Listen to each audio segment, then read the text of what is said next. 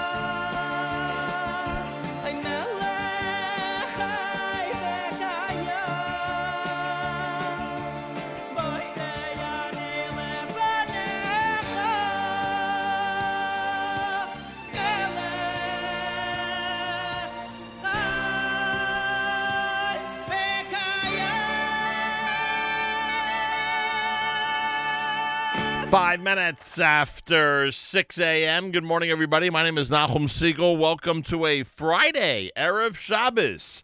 This is your Jewish Moments in the Morning radio program.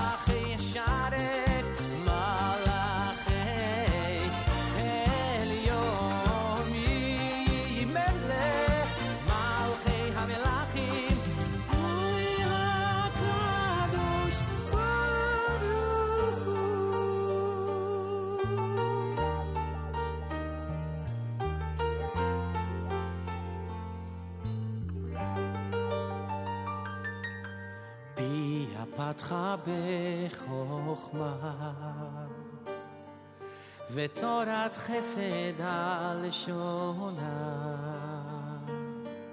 צופיה, צופיה, הליכות ביתה, ולחם עצלות לא תוכל. איי איי איי איי, אשת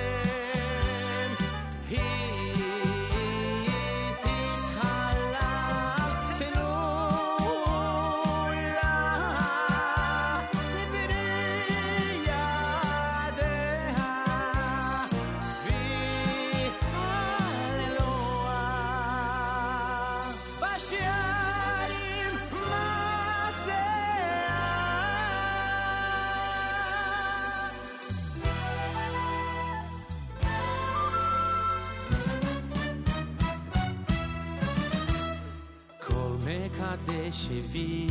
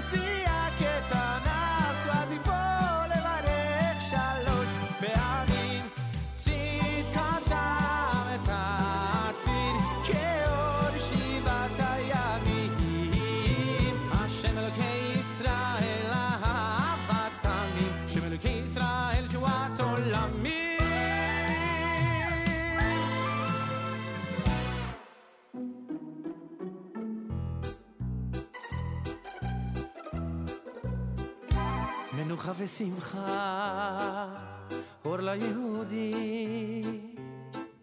יום שבתון, יום מחמדי. שומרה וזוכרה, הם המעידים, כי לשישה כה ברואים ועומדים.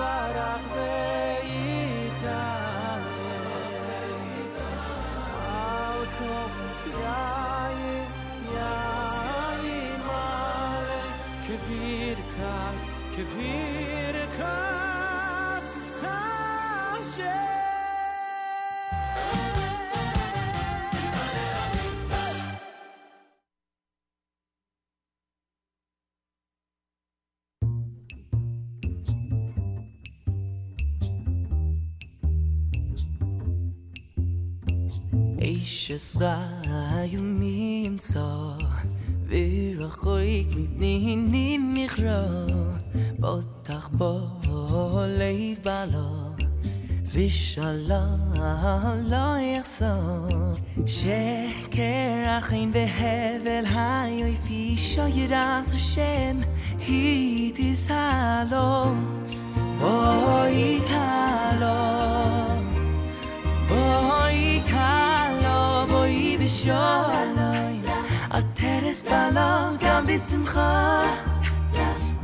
ובצלתך אמוני עם סגולה. בואי קלו, בואי קלו, יבורך חסון ויעשה קלו, בואי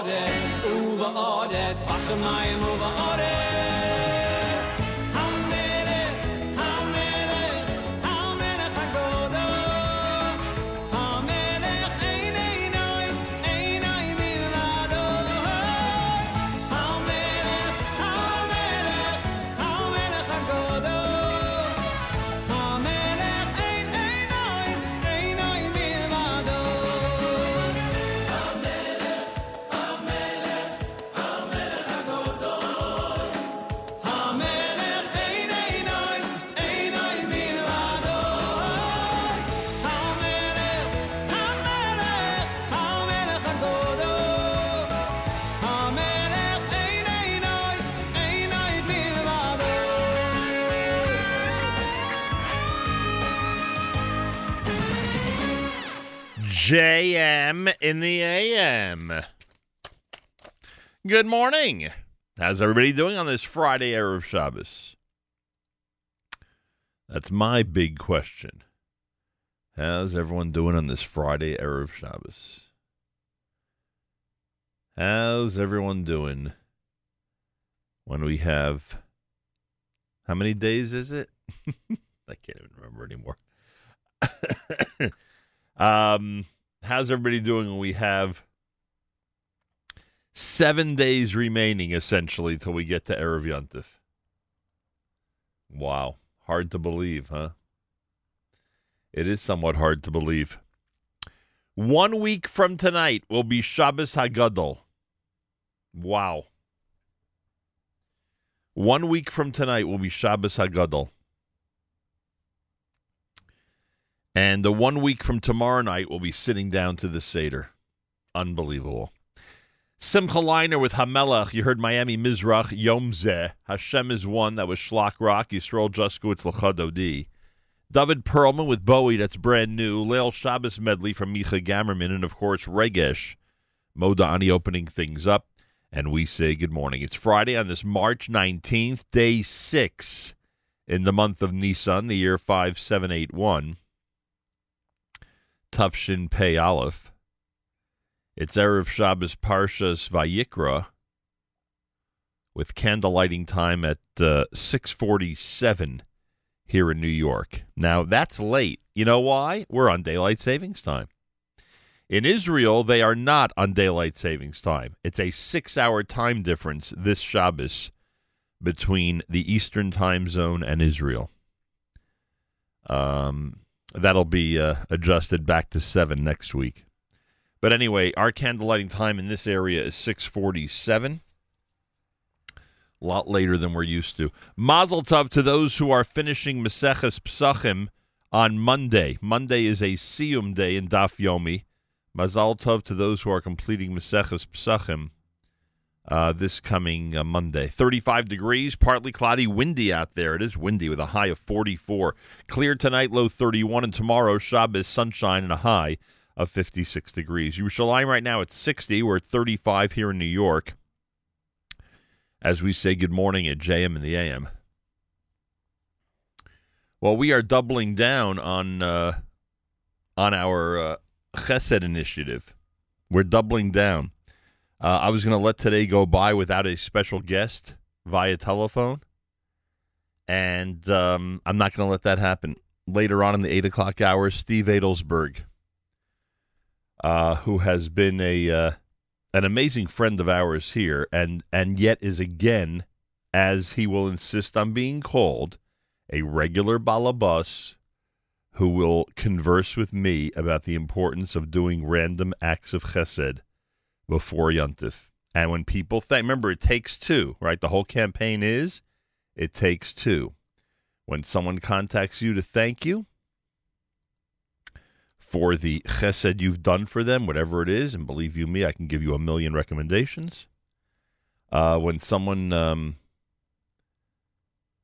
when someone makes a specific recommend uh, when someone uh, contacts you specifically to thank you for what you've done um our recommendation our recommendation is you simply say to them do the same do do a similar thing for a, another person or family before yontif. Don't wait. Don't wait. Don't wait till the summer. Don't wait till the end of the year. Don't wait 5 years. Do it before next friday. Do it before next Friday. Um,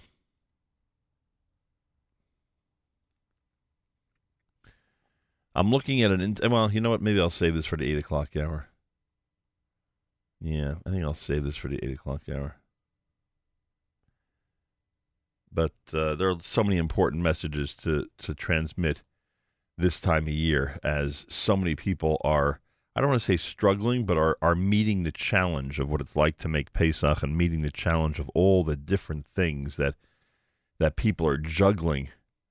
Um, families, singles, people in really difficult circumstances are juggling this time of year. And um, if you want to, uh, if you want suggestions of what you could do, this is the place. We've been giving some nice suggestions. By the way, yesterday I gotta I gotta look what time this was. I gotta look what time this was. To me, it's important to know exactly when. Let me look it up for a second. Yesterday, uh, I'm in the car returning from a meeting, and I- gotta look this up when this was. And my phone rings. 4:10 p.m. yesterday, my phone rings. 4:10 p.m. yesterday, my phone rings, and Rabbi Wialgis, leader of New Jersey NCSY, is on the other end. And, and by the way, I could not thank him enough for making this phone call. He didn't have to make the phone call. He doesn't need to keep me updated about what's happening at the New Jersey NCSY office. I'm not obligated to be kept in the in the loop. but um, Rabbi Wialgis is a kind man, and knew that what he uh, that knew that the news that he had would bring a smile to my face. A, a chesed in and of itself, by the way. So he calls me. He says, "I just have to tell you. I just have to tell you, our phone has been ringing off the hook. Emails are coming in constantly. Everybody wants to be part of this mitzvah of providing amusement park tickets to families that could never afford it. Now, I don't have to tell people, you know, who are listening right now, especially those who've tried to, you know, over the last many years take their kids to different attractions and events. You know, you go anywhere with four, five, six kids. You know, you go to an, to an aquarium, you go to a zoo, you go anywhere. It, it's very, very expensive. That's the bottom line. It's very, very expensive. A theme park ticket legitimately is $37.5 in 2021. And you know it's and and, it, and it's almost hard. And I know this sounds ridiculous to some people listening around the world. It's almost hard not to admit that that's a good price. it's like you know, but when you have you know uh, five, six, seven, eight people, that adds up a lot. And we spoke about the importance of a uh, of a child uh, not being alone with no friends and no family to you know to enjoy a a Cholomoid day with. We know what that's like, or- or too many of us know what that's like. So we created this concept years ago, uh, asking people to please just think as they are purchasing their tickets for Great Adventure. And this year, I know everyone's purchasing tickets because everybody just wants to get outside and do something and roam around and meet people and just you know breathe some fresh air, frankly uh, and have fun at the games and the rides and all that. So I, I know a lot of people are buying tickets this year. A lot of people are buying tickets this year. And when you have a family of eight, ten people, you know, it's a three, four hundred dollar investment. But again, you know, Cholomoid, a lot of people don't mind investing that money for their family. Uh, plus, you're going to be buying food. Plus, you're going to be, you know, playing some games and all that stuff. It's it's it's an expense. But um, we've been asking for years, for like 20 years, that as you buy tickets, purchase tickets for others. And NCSY will continue to maintain a list of families that would never be able to go on a Cholomoid trip, and they'll get those tickets to those families. And they actually have, and this was amazing yesterday when Rabbi Wialgas revealed this while we were on the air. And I literally donated during the show right after he told us this.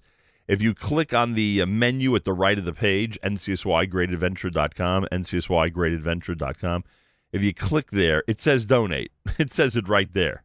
And donate in this case means donate tickets. So um, that's one way. And I know it's it's one of the ways that I've been, you know, primarily speaking about, but that's one way to go ahead and uh, really make a family's cholomoid and make a kid's cholomoid. So they go back to school instead of saying they did nothing over Yontif, they could say that, you know, they had a great time and, you know, had an opportunity to hang out with a lot of people in the Jewish world, which is a great option compared to some of the other places that kids could hang out when they have too much free time. So that's that. Uh, NCSYGreatAdventure.com for all the details. Otherwise, you know what we've been saying. Whether you're leaving a $4 bottle of wine on someone's doorknob with a nice note to enjoy Yontif, hope this enhances your Yontif, or sending them a book like the brand new book about Rabbi Grossman, Living Legend, that I think is a great idea for someone who might be alone over Yontif and just wants to, you know, delve into a real page turner that'll help the time go by with so many great Musser lessons from that book. I mean, just I'm just giving one example. There's a thousand examples I can give. Or if you're paying for someone's dry cleaning, or now you know, a lot of people are turning over their kitchens to Pesach Sunday and Monday. A lot of people this Sunday and Monday are going to be turning over their Pesach, their kitchen to Pesach. So maybe now is the time to contact your local pizza shop and say to them, "Here's my credit card. Send the following three families some pizza pies on Wednesday and Thursday next week when it's going to be really hard."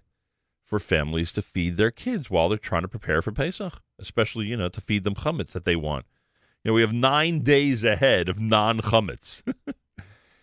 We've got uh, Shabbos, Sunday, Monday, Tuesday, Wednesday, Thursday, Friday, Shabbos, Sunday, right? For those of us who keep uh, who keep eight days of Yontif outside of Israel, it's a nine day adventure of no chametz. So, you know, a lot of families are going to want to have some uh, pizza and pasta next week.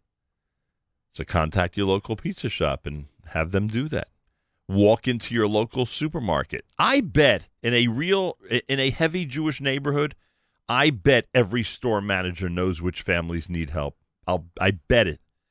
They know. Believe me, they know. They know because when there's trouble that families have paying their bills, they know because when uh, families ask them if anybody ever has, you know, gift cards for Tzedakah, please keep us in mind. I know that that's a fact. Speak to your store manager. Purchase some gift cards. They will distribute them to the people who need it. And then, of course, again, whenever you're thanked, The answer is don't thank me, just do something similar for somebody else before Yontif. Doesn't have to cost anything. It could be just, you know, checking in on you because we haven't spoken in a year and it's been a really difficult year just checking in, want to make sure you're okay and, you know. Someone said yesterday they were sending flowers for Yuntif to a family that lost somebody last last Pesach to COVID. It's pretty meaningful a year later when a family realizes that people are thinking of them. That's pretty meaningful on a lot of different levels. It's not just it's not just doing something nice for Yuntif. That's really, you know, they're going to look at those flowers the entire Yuntif, and think, "Wow, that was really nice that people are understanding the grief that we're going through now that Pesach is back." So that's my uh, that's my spiel. Uh, we'll welcome Steve Adelsberg on the air in uh, about two hours from now to discuss this even more. Uh, candle lighting in New York, twelve hours from now, six forty-seven. candle lighting in New York on this Erev of Shabbos Parshas Vayikra, and I thank you so much for joining us. Uh, next week is Shabbos Hagadol and Erev Yontif. Unbelievable. Malcolm Hoenlein with the weekly update coming up just under an hour from now here at JM and the AM. He'll go through the news of the week. Lots happening. This was some week. In a lot of ways, this was some week. We'll discuss all that with him coming up and plenty more.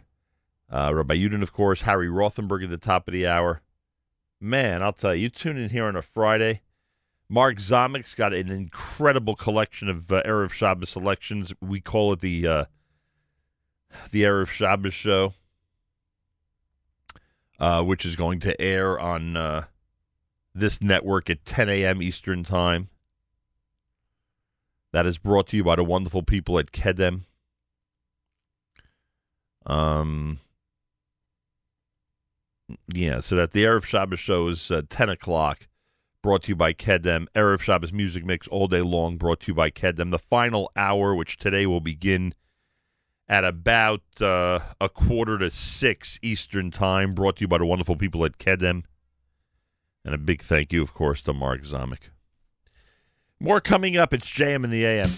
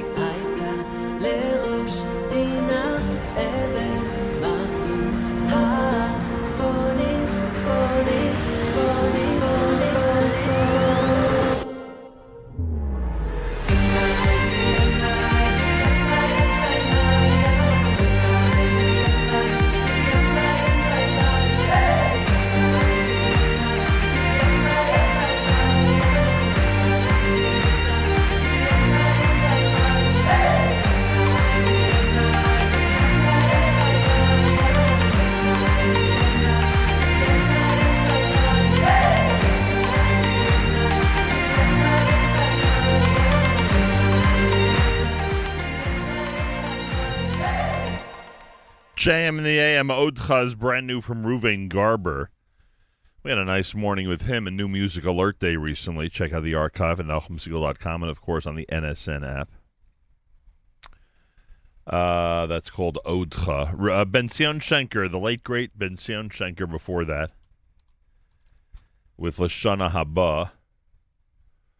Yeah, we'll be saying those words soon. And uh, Baruch Hamakom, a little bit of a uh, tease for the upcoming holiday of Pesach. Words from the Haggadah. Hard to believe that we are this close to the holiday. A week from tomorrow night, Seder night. It's Friday. It's Erev Shabbos Parshas Vayikra. Candlelighting at 647. Mazal Tov to those who are completing Maseches Psachim uh, on Monday. It's a big accomplishment in the world of Daf Yomi, the one page per day Talmud study. It's America's one and only Jewish Moments in the Morning radio program, heard on listener sponsored digital radio. Around the world, the web at NachumSegal.com and the Nachum Segal Network, and of course, any beloved NSN.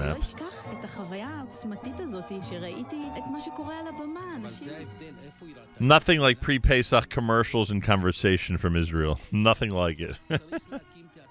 35 degrees, partly cloudy, windy, at a high of 44. Clear tonight, low 31. Shabbos sunny in this area with a high of 56 degrees. I welcome all of you from around the world. Feel free to comment on our app. Go to the NSN, Nachum Segal Network app for Android and iPhone and comment away. We'd love to hear from you. Galay Tzal, Israel Army Radio, uh, 1 p.m. newscast for Friday is next at JMN. גלי צה"ל השעה אחת, שלום רב באולפן אלעזר בן לולו עם מה שקורה עכשיו. המחאה נגד האלימות בחברה הערבית בשעה זו מפגינים מאות תושבים באום אל-פחם לאחר שמוקדם יותר נקבע מותו של הקורבן השלישי בחיסול שאירע לפנות בוקר בקלנסווה. יושב ראש הרשימה המשותפת, חבר הכנסת איימן עודה, הגיב על האירוע. הרצח הוא תוצאה של אדישות הממשלה והמשטרה והפקרת התושבים בידי ארגוני פשע, כתב עודה בחשבון הטוויטר שלו. כתבנו לענייני החברה הערבית, דורון קדוש, מציין שבית המשפט השלום בפתח תקווה הוציא צו איסור פרסום על פרטי החקירה. מתחילת 2021 נרצחו 20 אזרחים בני המגזר הערבי באירועי אלימות. ארבעה ימים לבחירות, בית המשפט העליון דחה את עתירת הליכוד בבקשה לאפשר את המשך השימוש בביטוי חוזרים לחיים במסע הבחירות. כתבנו יניר קוזין מזכיר כי ועדת הבחירות הורתה לליכוד לחדול משימוש בביטוי זה. מוקדם יותר הבוקר, מנכ"לית ועדת הבחירות המרכזית, אורלי עדס, דחתה את הטענות נגד ההתנהלות הוועדה ואמרה לנורית קנטי בגלי צה"ל, היו מספר תקלות בבחירות הקודמות, אבל הפקנו את הלקחים. כתובת גרפיטי עם המילים שליח האל צוות הקופים רוססה על האנדרטה בכיכר המובילה למוזיאון יד ושם בירושלים. בתגובה, ממלא מקום יושב ראש הנהלת יד ושם, רונן פלוט, גינה בתוקף את מעשה ההשחתה ואמר יד ושם מוקדש לזכר השואה וששת המיליונים, ומעשה כזה הוא פגיעה בלתי נסלחת בהם ובזכרם. במיוחד בימים אלו כשאנחנו מתקרבים ליום הזיכרון לשואה ולגבורה. מבלי לקבוע את זהותו או מניעיו של המשחית, אני יכול לקבוע שכל בר דעת רואה את האותיות יד ושם שבאנדרטה ומבין מה היא מסמלת, כך פלוט.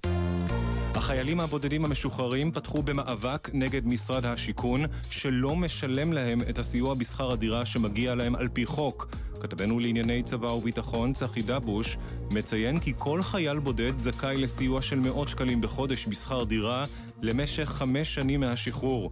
אולם, משרד השיכון מפסיק את הסיוע ביום שחרורם ומונע מהם אלפי שקלים.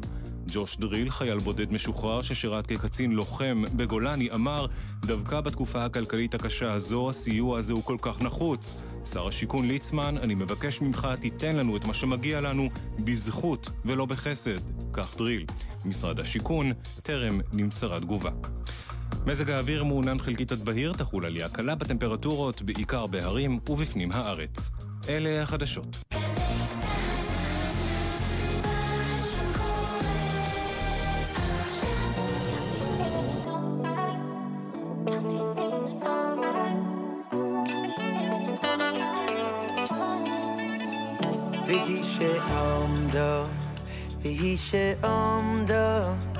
la vi se nu vi lo nu.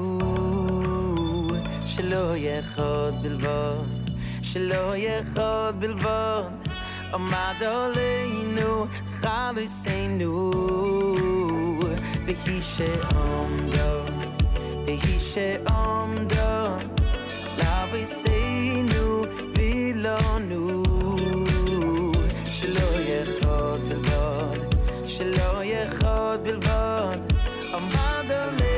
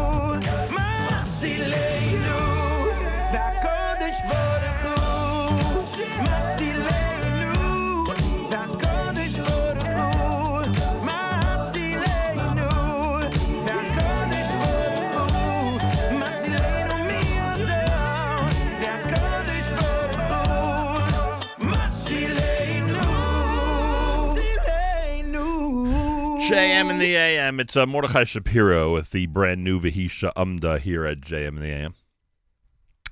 Friday morning on this of Shabbos Parshas Vayikra. Um, well, before we go to Harry Rothenberg and his words about Parshas Vayikra, I am sure if he was on the air with me, he would uh, not only encourage people to participate in the Chesed campaign, It Takes Two, that we've been talking about, but there's another way that you can be very very generous with your time and really change both your life and the life of somebody else, and that's through a Partners in Torah. And I would bet if he was with me on the air right now, he would uh, strongly recommend that people in our audience who are capable of being mentors, and you'd be shocked, you're you're likely capable of being a mentor uh, to somebody in the Partners in Torah system. Uh, you should sign up immediately, become a mentor, and really enhance the tradition and the um, heritage of somebody out there who's thirsting for it, thirsting to know more about our tradition and heritage. Uh, go to partnersintorah.org. Go to partnersintorah.org. You can uh, call 1 800 study 42, 1 800 study 42. Uh, but get in touch with them. Get in touch with them and uh, make it a priority. You'll feel great. It'll be it'll be a chesed to yourself, which is a nice chesed, and obviously it'll be a great chesed to somebody out there who is thirsting for our tradition and heritage. Partnersintorah.org, 1 800 study 42, 100 study the number four, and then the number two. Harry Rothenberg has uh, words about the Parshas Vayikra that he will share with us on a Friday morning, Erev Shabbos at JM in the AM. It's so difficult to relate to the animal sacrifices that we read about in this week's Torah portion. Maimonides himself, the Rambam, says that sacrifices are a chok, They're one of the handful of statutes in the Torah that we don't understand. Most of the time, God pays us with cash. He explains things. But occasionally he says, Can I give you a credit card? Or can I give you an IOU? I'm not going to explain it. Trust me. Someday when you get to heaven, then you'll understand. However, we do know the sacrifices, the korbanos, were meant somehow to bring us closer to God. The root of that word korbanos is karov, to bring closer. And we know that the sacrifices were like a Swiss army knife. They were incredibly versatile, brought for so many different reasons, different life occasions, or if somebody had sinned, holidays, purification, as a way of saying thanks to God. And we know that we've got a substitute. We, today, nowadays, we have something that replaces animal sacrifices. It's called prayer. The sages tell us that our prayers are a substitute for the sacrifices that we used to be able to bring back when there was a temple. But I have to admit, when I was younger, I had as much difficulty relating to prayer as I do to relating to animal sacrifices. Yes, in day school, they taught us how to read Hebrew, and they taught us what to say and when to say it, but I didn't know the translations of the words. I didn't know what was going on. I didn't know what I was saying or why I was saying it. It was incredibly boring. It was torture. But over the years, with a lot of study, a lot of experience, a lot more maturity, although my wife might quibble with that last one, now I have a much better handle on what I'm saying and why I'm saying it. And I can tell you, prayer is amazing. It's also a Swiss army knife. It's so versatile, like the sacrifices that it replaces. Think about it. You can make a local call. You can open up that prayer book, or just in your own words, call and talk to your Father in heaven. God answers the phone. All right, maybe outside of Israel you have to dial an area code. But no matter where you are, you can be in the Amazonian rainforest or in the Arctic, you will get good reception when your Father in heaven answers your call of prayer. And you can say to him, Dad, I love you. So nice to talk to you. Hope you're doing well. Thank you for everything you've done for me. Oh, and by the way, I um I uh, I need a new car, or I need a new job, or I need a job, or I need a shidduch, or I need a healthy child, or I need a successful result for an upcoming surgery, or I need a recovery from an illness. Now you may say, yeah, I've been praying for one or more of those things for a long time, and it hasn't happened. Why should I keep asking? The answer to that is that prayer is meant as an adjunct, as a companion to our other activities in life. If you've done the things you're supposed to do and not done the things you are not supposed to do, especially when it's difficult, you've faced down, you've conquered temptation, you are now a different person who's making that request. God up in heaven may say, that fellow or that woman who's been asking for that thing, person who looks a lot like you, the answer's been no. But you're now a new person. So the answer today is yes. That can happen. So don't ever give up. Don't stop praying. Sarah, Sarah, Imenu, the matriarch, her prayer for a child wasn't answered until she was 90 years old. Of course, sometimes you can improve and improve and improve and have all sorts of merits and do all the right things and none of the wrong things, and the answer is still no. And you have to accept that because your Father in heaven knows what's best for you and for me, for us. And sometimes, when you get up to pray, you're not a better person than you were the day before. You did something wrong, maybe really wrong, but you can still pick up that phone, still make that call. Your Father in heaven is still going to answer. It may be difficult to make that call, but make it. And you can say, Dad, I feel terrible. I messed up. I know I did something wrong.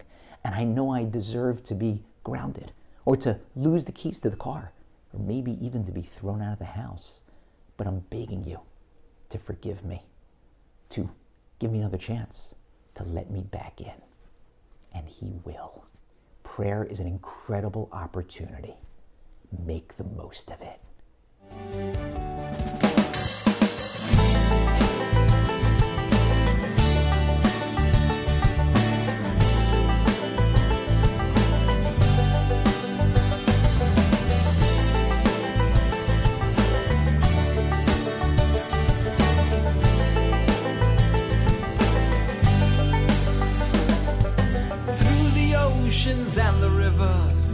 Single dawn.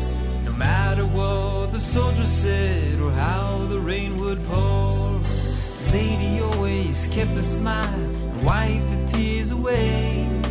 Nothing could ever keep him down when he'd start to say, It's Shabbos now, Shabbos now, and we'll sing, ay, ay, ay,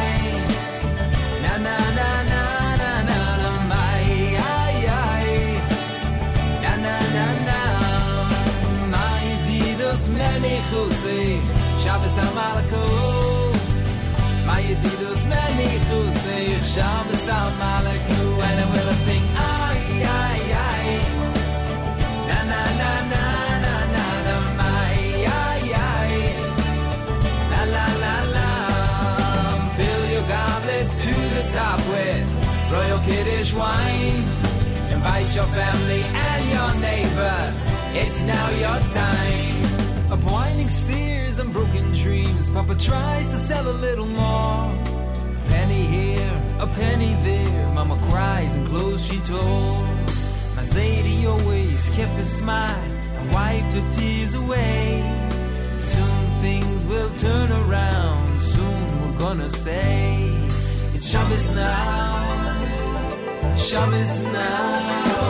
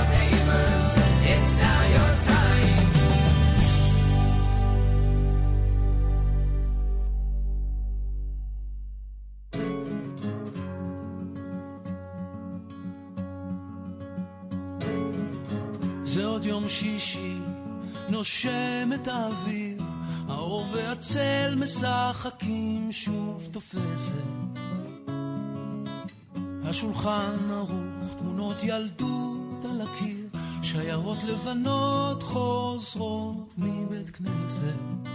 והריח הזה ששורט לי את הלב, מתגנב, מתגנב, ופותח דלתות אל אושר קטן, אל אותו שיר ישן שעובר אצלנו במשך דורות מתנות קטנות. מישהו שלח לי מתנות קטנות. רסיסים של כוונה עיגולים של אמונה. מתנות קטנות. מישהו שלח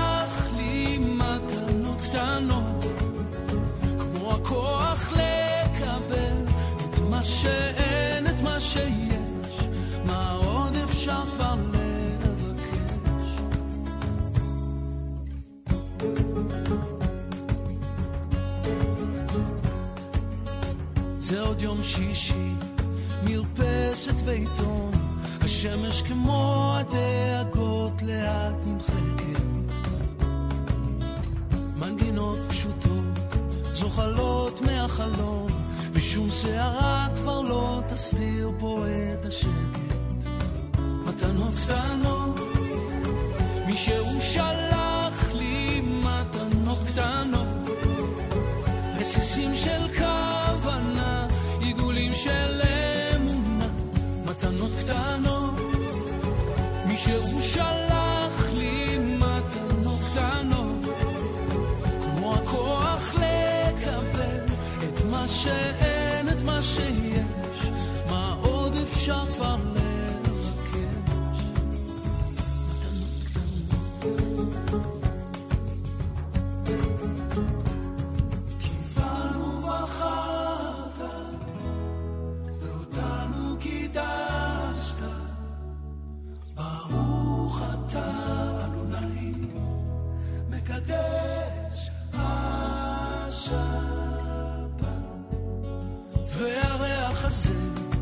ששורט לי את הלב, מתגנב, מתגנב, ופותח דלתות. אל אושר קטן, אל אותו שיר ישן, שעובר אצלנו במשך דורות. מתנות קטנות, מישהו שלח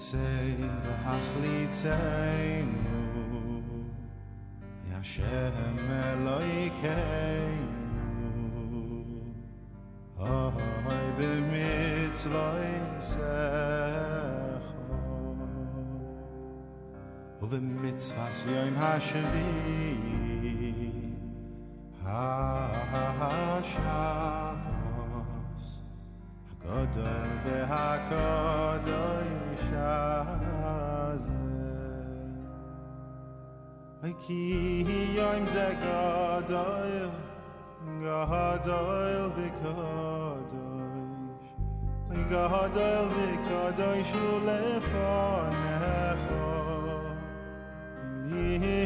יש בוס בוי ולא נוח בוי ביעבו אוי כמצווס רצוינך היו ברצוינך הניח לנו. השם אלוהינו שלא יסהי צרה. אוי ויגן ואנחה ביי מנוחסנו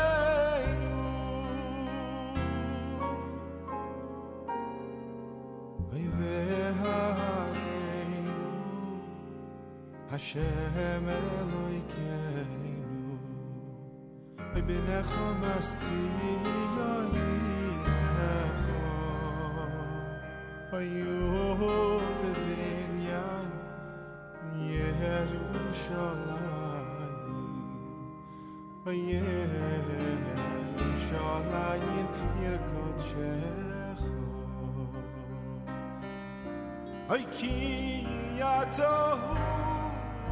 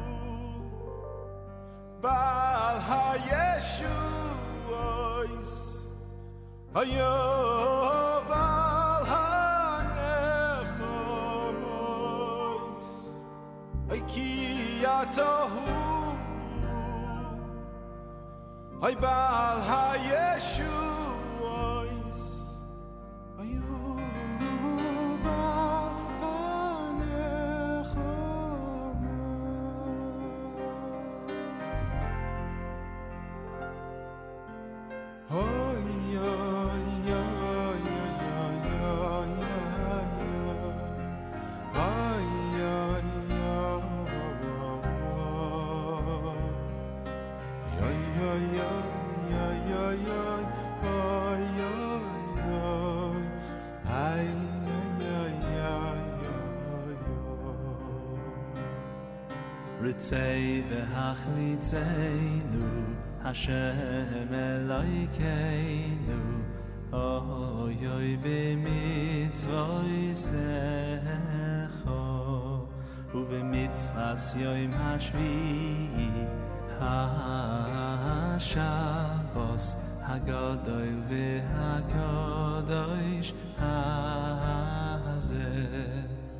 ki yo im ze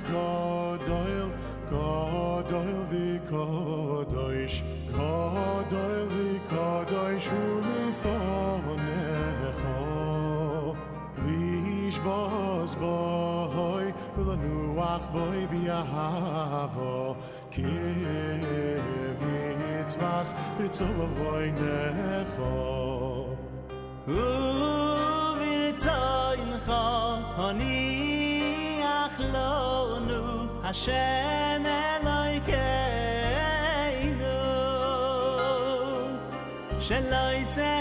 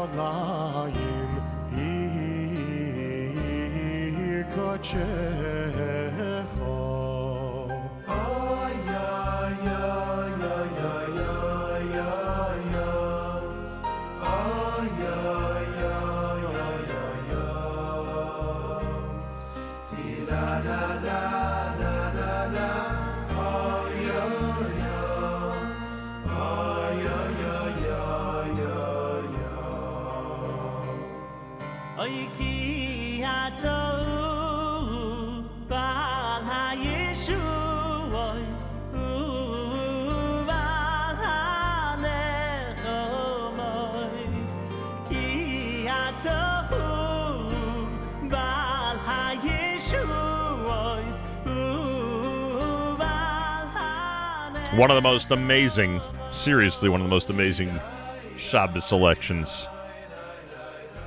Originally done on an album called The Benching Tape. Shia Menlowitz, A.B. Rottenberg. And in my opinion, that was the absolute best version of that song. Uh, done again nicely, but um,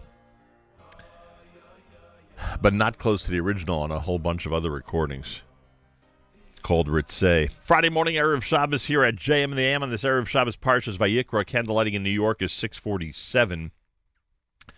Uh, before that uh, selection, you heard the uh, Eitan Katz Shavasenu. You did Nefesh Chaim David. Yeshiva Boys had Yismachu Matanot Tanot. That was Rami Kleinstein. And it's Shabbos now, eighth day here at JM in the AM. Friday morning, Erev Shabbos. Thanks so much for joining us. Mazal Tov to those who are completing Maseches Psachim this coming Monday.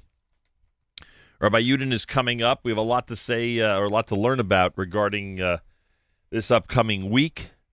Uh, it is uh, going to be a very interesting Friday and Shabbos next week, as it will be Erev and then Shabbos Hagadol. Uh, so a lot to talk about as we get closer and closer to the big holiday. Remember that uh, they have not yet changed the clock in Israel, so right now a six-hour difference between here and the state of Israel. That'll be seven hours one week from today. That's when Israel changes the clock on Erev Shabbos Hagadol early in the morning. Our friends at JewishWorldReview.com is a, they are an amazing resource with thousands of articles about Israel and the Jewish world. We always recommend, especially today. It's a long Shabbos.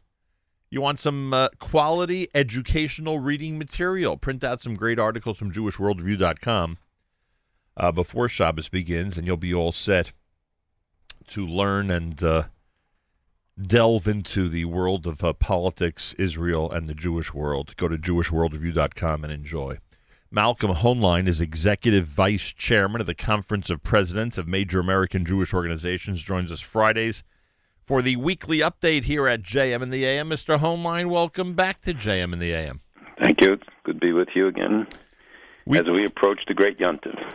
Yeah, boy, and thank God that that terrible sadness and pressure that we were feeling in the days before last Pesach, we are not feeling. I know it's not 100% yet, and believe me, we'd like everything to be back to normal, but it will be a completely different Yontif than it was last year. At least we've had that. That's true. We didn't have a vaccine. We didn't. Uh, everything was unknown completely, and we, the schools were all closed. Yeah. And uh, yeah, it's hard to to think that it was already a year. It is unbelievable to think that it's been a year. Uh, the the news story that you and I likely could spend the entire morning speaking about and practically ignore everything else is that dozens of fragments of a Dead Sea Scroll bearing biblical text have been found by archaeologists working in the Judean desert. The fragments were recovered from a cave where Jewish rebels against the Roman Empire hid around 1900 years ago. This is an official government issued statement in addition to all those in the area of archaeology who've commented on this. Malcolm, remind us why this is one of the most important news stories of the day. Well, I think that people generally agree that the 20th century's greatest uh, archaeological discovery were the Dead Sea Scrolls, which were found in the caves near Qumran. Uh, and then uh, recently they've been finding that the uh, that and, and you know they're subject to looting by uh, Arab looters have been for many decades and maybe earlier looting these caves, some of which are very difficult to get to.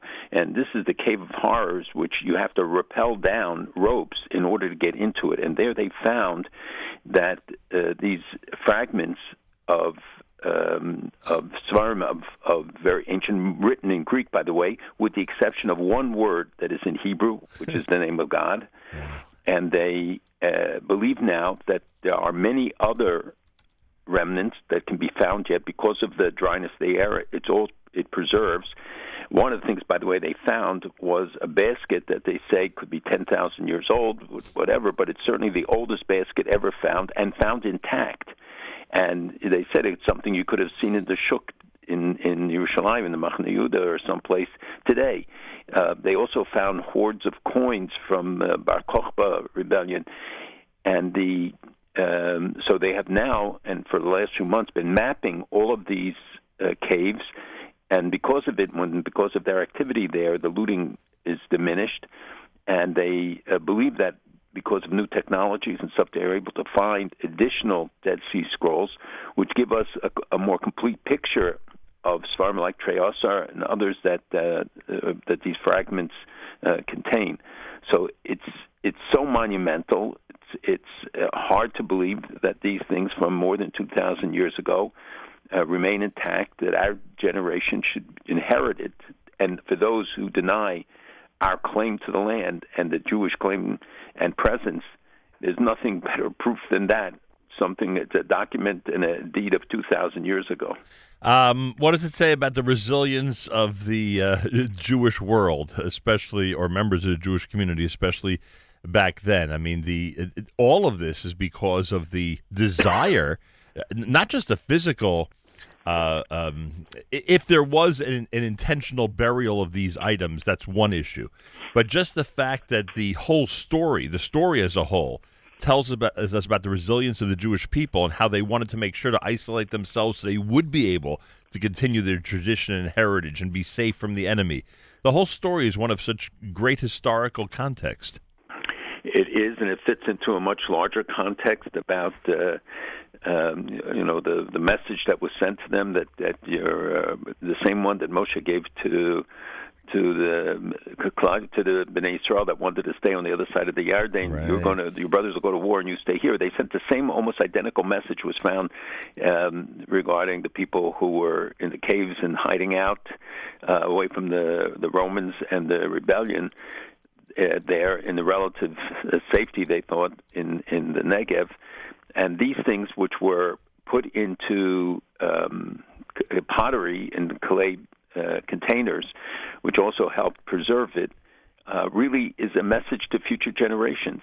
And our generation is the one that is benefiting largely from it. Yeah, and now of course we have so much technology that allows us to, you know, to to um, uh, preserve items, photos, etc. forever. But it's also, um, an, you know, that there are X-rays now that they can do because you couldn't unfold a lot of these uh, things that would crumble and stuff. So now that they have technology where they can, and they can also see on on parchment or, or fragments that they thought were blank, they're now able to discern the writing that you know from 2,000 years ago. The oil, the the, the paint, um, ink uh, dissipates so they're able now to determine it and to, to read it.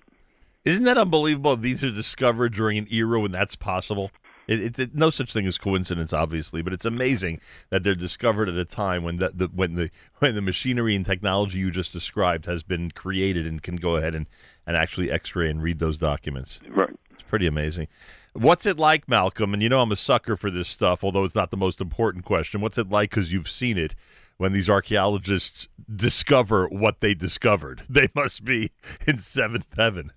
Well, this is is this is really so significant. I know for a lot of people, it may seem uh, esoteric. It is not at all. This is rediscovering our heritage, and for for them, after uh, many years where no new discoveries were made, this opens up all new vistas of hope that we will find, and who knows what is in some of the caves that have not been breached yet and have not been uh, looted right. over the years.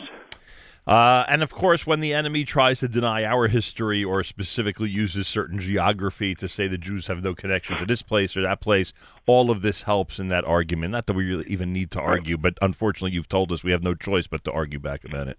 Absolutely. I mean, this is, as I said, it's the deeds to, to, Yeah. to our past and the uh, revelations. And people should read just the articles about these discoveries, what each of the fragments, and they and they all like are pieces to a puzzle, and some of them add to the existing uh, Dead Sea Scrolls uh, in, the, that are in Yerushalayim in the, in the um, uh, shrine of the book that um help fill in the blanks. So each of these things contributes to so much more to our understanding of Tanakh and of the original versions that, that may have been changed over time. All right, so we've dealt with the past of the Jewish people. How about the future of the Jewish people this coming Tuesday?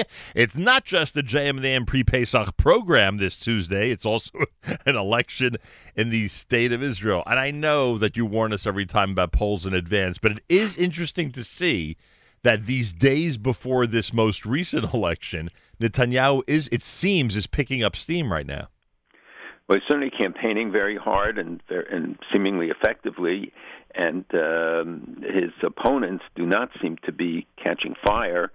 Uh, and everybody who came out of the gate, every time a new party was announced, some of which have completely disappeared already, um, you know, they jumped to to uh, double digits in the predictions that they will be ten, mobilize the left, the right, uh, will be a challenge. And in the end, we see that uh, Netanyahu still is in the lead, that he seems to be gaining a little bit, and that they the prospects of a uh, of a government between him and Bennett or him and others, even though Bennett says he won't serve under Netanyahu and all of the other things, it, it, it may be that it's not conclusive. Whether they can get to 61 is still not clear. Uh, but uh, I think a big factor will be the stay-at-home vote.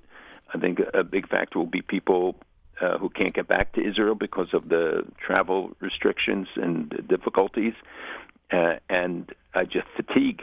Just people fourth election fatigue. People are already talking about the fifth election in September. Unbelievable. Now, I, I really don't remember the atmosphere before the first three of this series of elections, but is, is he in the in the best position? I mean, a few days before each election, I don't think anybody was ready to definitively say he really is on the road to forming a government. Is it a little bit different now?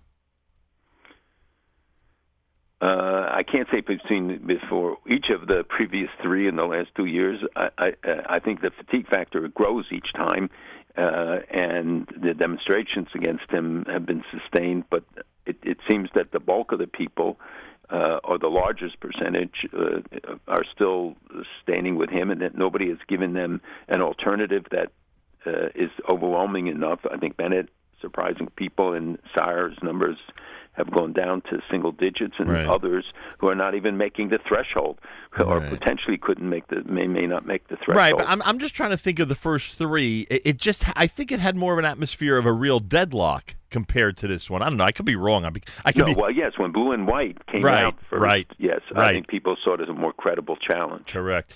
Now, someone writes to me the following um, that due to Corona, there'll be at least 300,000 votes that won't be counted till about 36 hours after the polls close. Now, you know that we anxiously await, and in this case, it would be if the polls close at 9 p.m., then, uh, you know, it would be 3 o'clock here. It's a six hour difference, and we usually have some type of indication. But i i is this, in fact, what's going to happen now? That because of Corona, there's going to be a much slower election counting, voting counting process? Um, it's in part because of Corona, but I think that the um, because of the margins we're talking about, I don't know that a clear trend will emerge the next day, even by the next day or the day after. And they have to wait till the army votes are counted, and you know all the foreign votes, the diplomats, everybody who votes abroad. But the uh, but we'll have some idea by I think 10 o'clock New York time. Um, some idea of you know the exit polls will tell us even earlier uh, what um, what they believe the people are saying in the exit polls, even though they usually pro- prove to be pretty much off. And the um, but it could be months before we know if there's a government. Right. Yeah, I get that. I always forget. It's what what you get thirty. You get sixty days to form, right? Sixty. You get 16, you Six- get an extension, and Right. uh, or it's 30 and an extension. Right. Uh, we'll, we'll be at Sukkot before they start. it's so crazy out sure, there. for sure. It's going to be similar in a way to what happened in the U.S. election because obviously what happened overnight after election day was quite significant over here. We we may face the same thing over there if, if they're you know if they're behind in counting that what what happens overnight Tuesday night into Wednesday could be really significant. Uh, in terms of the election results, so we'll, we'll we'll pay even more attention, or I should say, we'll pay longer attention uh, to the immediate election results in Israel than we normally would. It looks like it's going to take a while before we have some type of uh, indication. Um, is the election causing any changes in policy? Uh, are are the skies officially open now from Israel, the airport, etc.? I mean, what we cynic, What time is it? c- yeah, cynically, someone said to me on Sunday night. Who knows something about what goes on in Israel? Cynically, they said to me that the moment this election is over, you will see open skies because Bibi is worried about one thing that there not be a surge in any type of a corona situation between now and Tuesday. After that, hey, you know, he's ready to open up and get society back to normal. I mean, I know it sounds cynical, but is that where we're where we're heading at this It's a little point? too cynical, uh, but they are. Israel's headed to towards herd immunity. They hope with the number of the vaccinations and the seven million people target. Um, they are opening up slowly the, the various restrictions, but to understand and, and to be honest with people about the flight um, conditions, no one knows. No one know, can project what will be after Pesach. There are limited people. I get many calls every day, and I have to tell people there's very little you can do. I have to say the embassy, U.S. embassy, has made a lot of problems for people, and the consulate in Jerusalem giving passports people wait also too long, and all sorts of complications. In some cases where it's really an emergency, we we we've been some cases been able to help, but many not, and many people are afraid of, of if they go, what about coming back? And the whole Right. question of of those who are in seminaries and yeshivas and in Yeah. colleges there and those I mean there's just too many unknowns. And even when you get guarantees, you can't depend on it. Uh, there is no yeah there are no guarantees and we don't know whether people will be subject to a quarantine and what they you know if if people have to be vaccinated and oh, there are all sorts of conditions and I get memos all the time on it and it's impossible to figure it out and to anticipate what the conditions will be right now um, people I think are, are getting more Israelis are certainly getting permission to go back. Uh, the, the number of flights has been cut because they cut to 3,000 number of Israelis can come back each day, and uh, that those numbers I think will pick up. I, I would assume by Shavuos we will see tourism really starting to open up, and uh, God willing, this summer people will be able to go. Oh, would that be amazing? Maybe even Shavuos. Maybe they'll be able to actually spend the by Shavuos No, no, I'm sa- right. I'm saying maybe then you know it'll be as open as we would anticipate for the summer, which would be amazing. Uh, finally, on the election, I'll move on in a second, but I, I don't even know if you know the answer to this. But BB actually made or produced an English commercial. Is this the first campaign where he's done that? Where he's actually um, uh, produced a commercial aimed at Anglo's living in Israel? Uh, that's a good, it's a good trivia question Yeah, about whether it's I- the wonder. first time. I don't know if I'd heard I, of it before. I can't believe that that it is, but this time there's been a lot of focus on the Anglo vote, and because the margins are so thin, the competition for it. You know, Bennett also appeals to them, and he speaks English well. Right, the others, right. um, that Bennett was not nearly as influential in the prior campaign, right? Good right point. and the um uh, the fact is that that they they try to in, in, include in the lists people who would represent the um, Anglo or diaspora communities who now live in Israel, or now Israelis, but um, it, it's um, they, Yeah. they, they got knocked off some of the key um, Knesset members of the past who who spoke to those communities and for those communities did not get included. Yeah, it was inevitable. I just didn't know if it happened before. It's America's one and only Jewish Moments in the Morning radio program, heard on listeners sponsored digital radio. Around the world, the web at NachumSegal.com and the Nachum Segal Network, and of course on the beloved NSN app. I know we concentrate on Israel and the Jewish world, but Malcolm, you got to give me comments about these two, uh, uh, these two situations. What do you think of the U.S.-China dust-up yesterday?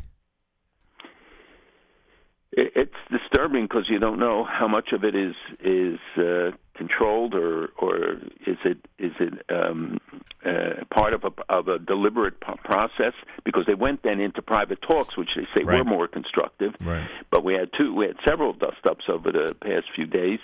Uh, look, China's relationship is very critical. China is also moving very aggressively and increasingly so, by the way, in the Middle East. Uh, China has good relations with Israel. Uh, China has very good relations with Turkey, but they also buy oil from Saudi Arabia. They, they, they are only exploiting for their interests, their economic interests, as they do in Africa, they do around the world. But they um, and and there are no moral standards for it, meaning that they, that they can get, work with co- countries that are engaged in the worst human rights uh, Right. incidents, uh, and they are involved with the Uyghurs, with other things uh, that raise questions um, uh, how they treat their own citizens and people who, who don't want us to do much business with them. On the other hand, they're a critical factor, and we are we have increasingly divergent interests in the South China Sea, in, in Asia, but around the world as they move with this road and belt to extend their influence, moving towards Europe, certainly in in the Mediterranean area, and they fill any void. You know, they have tankers going from the same day from Turkey and from Saudi, uh, from uh, Iran and from Saudi Arabia to uh, back home, and uh, you know they have uh, endless uh, desire and appetite for for energy, uh, but they also are using their sovereign wealth to invest and to build up their economic base in, in other countries.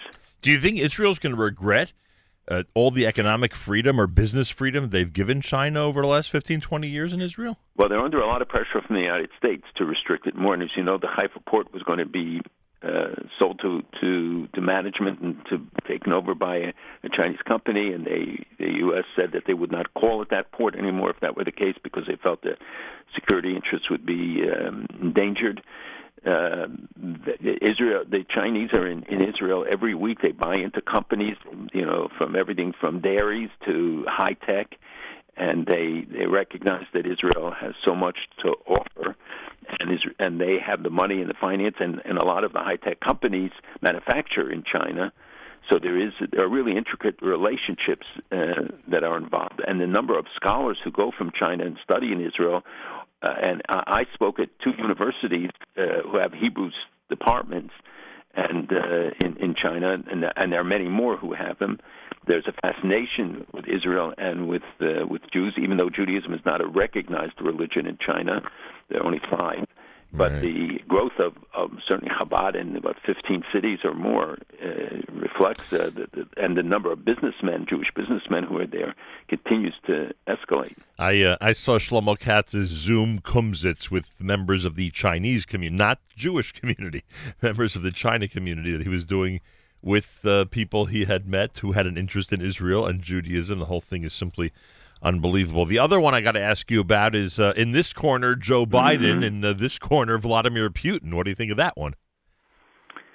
That's uh, it's again of concern because uh, you know the relationship with uh, Russia is very uh, sensitive, and they recalled their ambassador uh, at a protest, um, and you know the president was asked. He didn't volunteer this, but he was asked, "Is he a killer?" And he said yes, and he said he's not going to apologize for that. And Putin's answer was, uh, "You have to be one to know one," and this tension is is escalating. I think it's it's got to be of concern. Remember, we have very intricate uh, relationships, positive and negative, with uh, with Russia. They have engaged in extensive maneuvers. They even did them with Iran. Uh, they've done it with other uh, countries that are of concern to us. Uh, they've had extensive maneuvering near Alaska. They are a, a power, and we have to see how they are escalating their their spread, achieving things that even under the czars they didn't with their naval bases in Syria, in their involvement in Libya, their involvement in the Red Sea. I mean, they, it is. Uh, you know, it's not to be dismissed. And Putin, while he doesn't have a strong uh, hand to play because the economy is so weak and et cetera, but he's very shrewd in the way that he's able to to utilize it and to uh, assure Russia's role and, and dominance in, in many areas. On top of that, he has the capability, as we saw yesterday, to make a joke of the president of the United States. I mean, Look he at their role in Syria. I mean, they they they line up with Turkey against Iran. They line up with Iran against Turkey.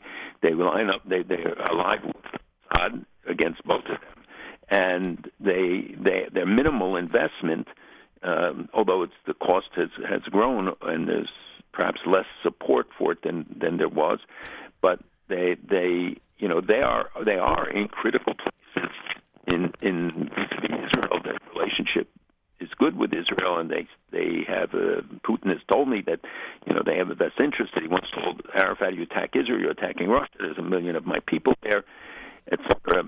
But Russia pursues its interests, and they do it in the way that is least expensive, but that plants its flag, as it is in Libya and other places. And wherever they feel the United States is withdrawing, they move in. Isn't true. You, you, you got it, uh, Malcolm. If you don't mind, just I don't know if you have to move closer to the base. We're we're losing you in terms of the phone connection. But but every time, but you keep saying that you know Russia's looking out for its interests, but it they, it always looks like conflicting interests, and you just outlined that for us. They're taking both sides in almost every conflict. Yes, so you got it right. No, but I'm saying that's their- You don't that- have, you don't look for consistency in any of these things because you're not going to find it. No, I get that, but when you say you know look out for their best interests, I, I assume you mean that today our best interest is to be on this country's side, and tomorrow our best interest is to be on this country's side. I mean that's or, or to be on both countries' side when they can. Look, they, they they pulled off the coup because they can claim that they brought peace between Armenia and Azerbaijan, even though Armenia is their ally, but the Az- Azeris got the better of the deal. But they negotiated. It kept Iran out in the process. Turkey obviously got in. Israel was tangentially in. so they they are able to to move in in these regards with greater freedom, and he doesn't, you know, he's not held to account by uh, by a parliament. Although we've seen the demonstrations inside Russia against him as well, so there is a public opinion that develops, but they know how to control it. Yesterday, your daily alert, um, the headline was the IAEA's uh, uh, assessment that Iran is enriching uranium with new advanced centrifuges at an underground plant in Iran. I mean, this is, I I- know that I'm expressing impatience regarding a United States decision about how to proceed regarding the Iran deal. But again, as I said last week and the week before, it just seems that that these delays benefit only one country, and that's Iran. So I know you're you are right when you reassure us that it's a bad idea to jump into an agreement or you know to at least give President Biden and his staff time on this. But uh, again, as the IAEA points out, Iran just takes advantage of these delays. Well, they're moving on many fronts. They, they, they uncovered an underground ballistic missile site that um, is operational um, with the four new launching positions that have been seen uh, from satellites, that, each of which can launch two ballistic missiles.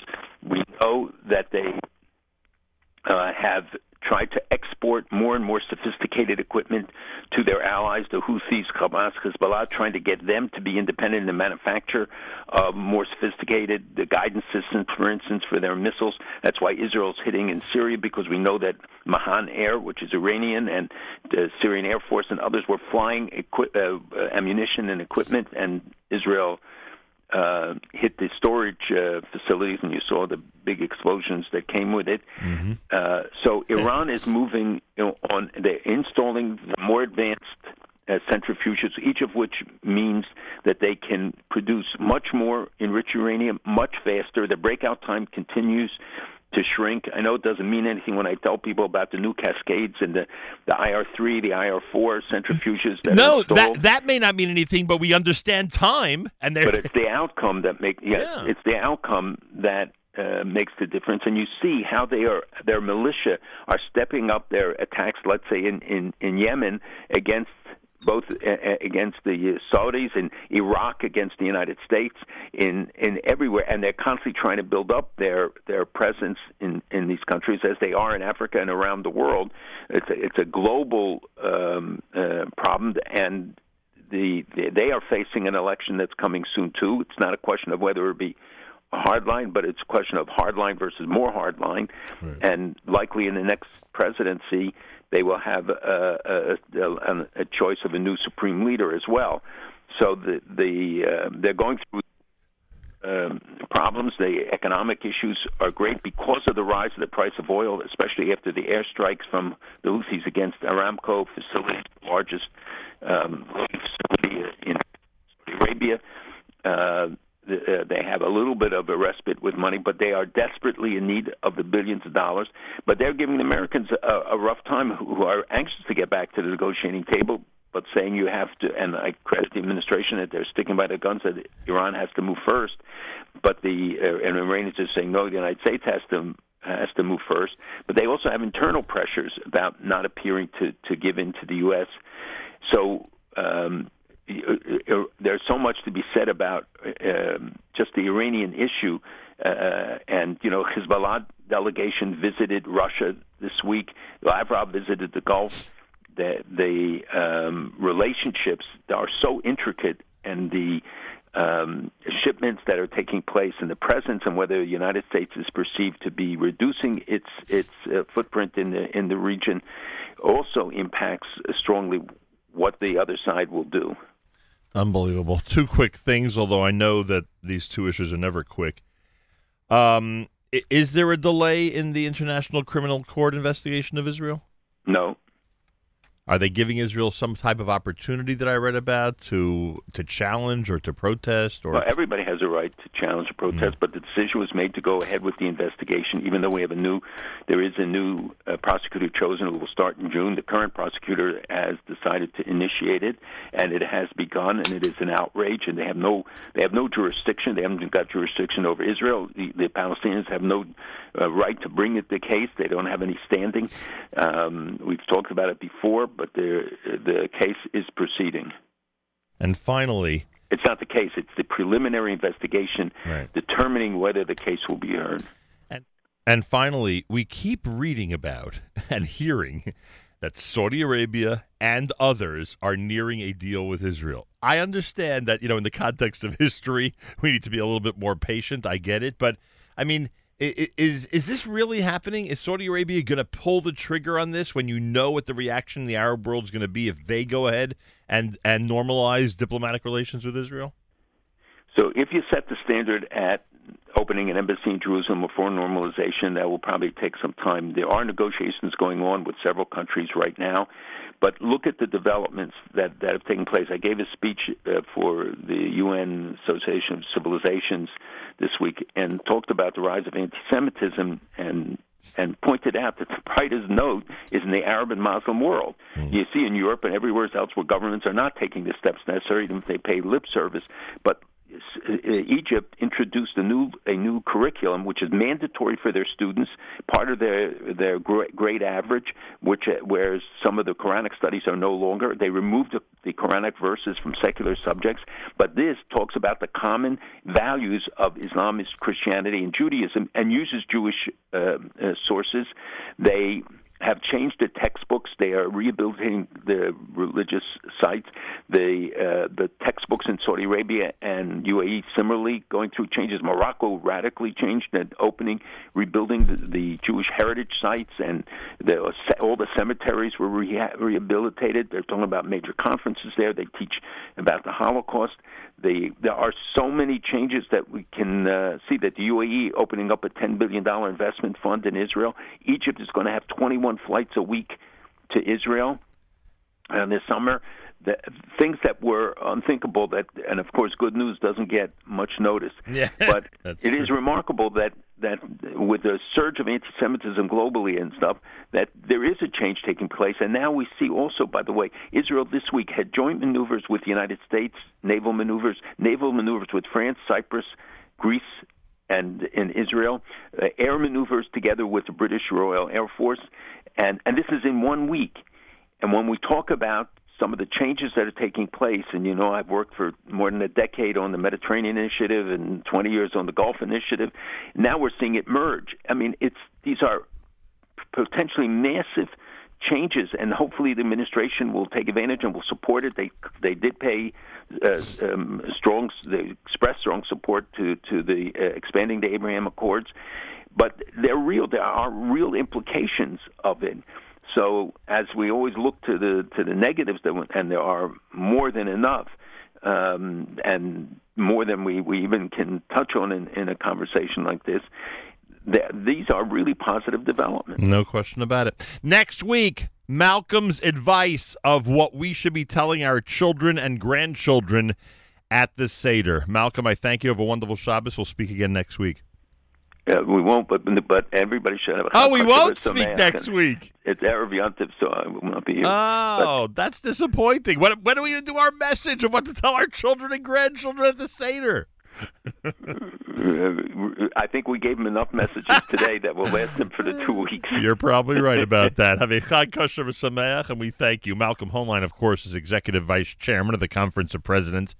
Major American Jewish Organizations joins us Friday's weekly update here at JM in the AM. And now that I have my schedule uh, a little bit more straight than I did a minute ago, I would assume that our next weekly update, please God, uh, will take place on the 9th of April. Um, uh, the 9th of April, which is uh, uh, the Friday after Pesach, please God. Unless Malcolm has some type of uh, travel commitment for Yom HaShoah or something like that, we'll find out.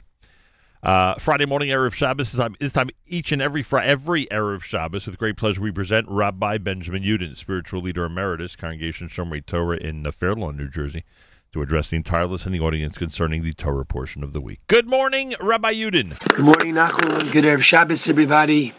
Tomorrow we have the privilege of beginning Sefer Vayikra. We begin with Parshas Vayikra, which according to the Chinuch contains 11 positive mitzvos and 5 restrictions. We begin the book of Korbanos.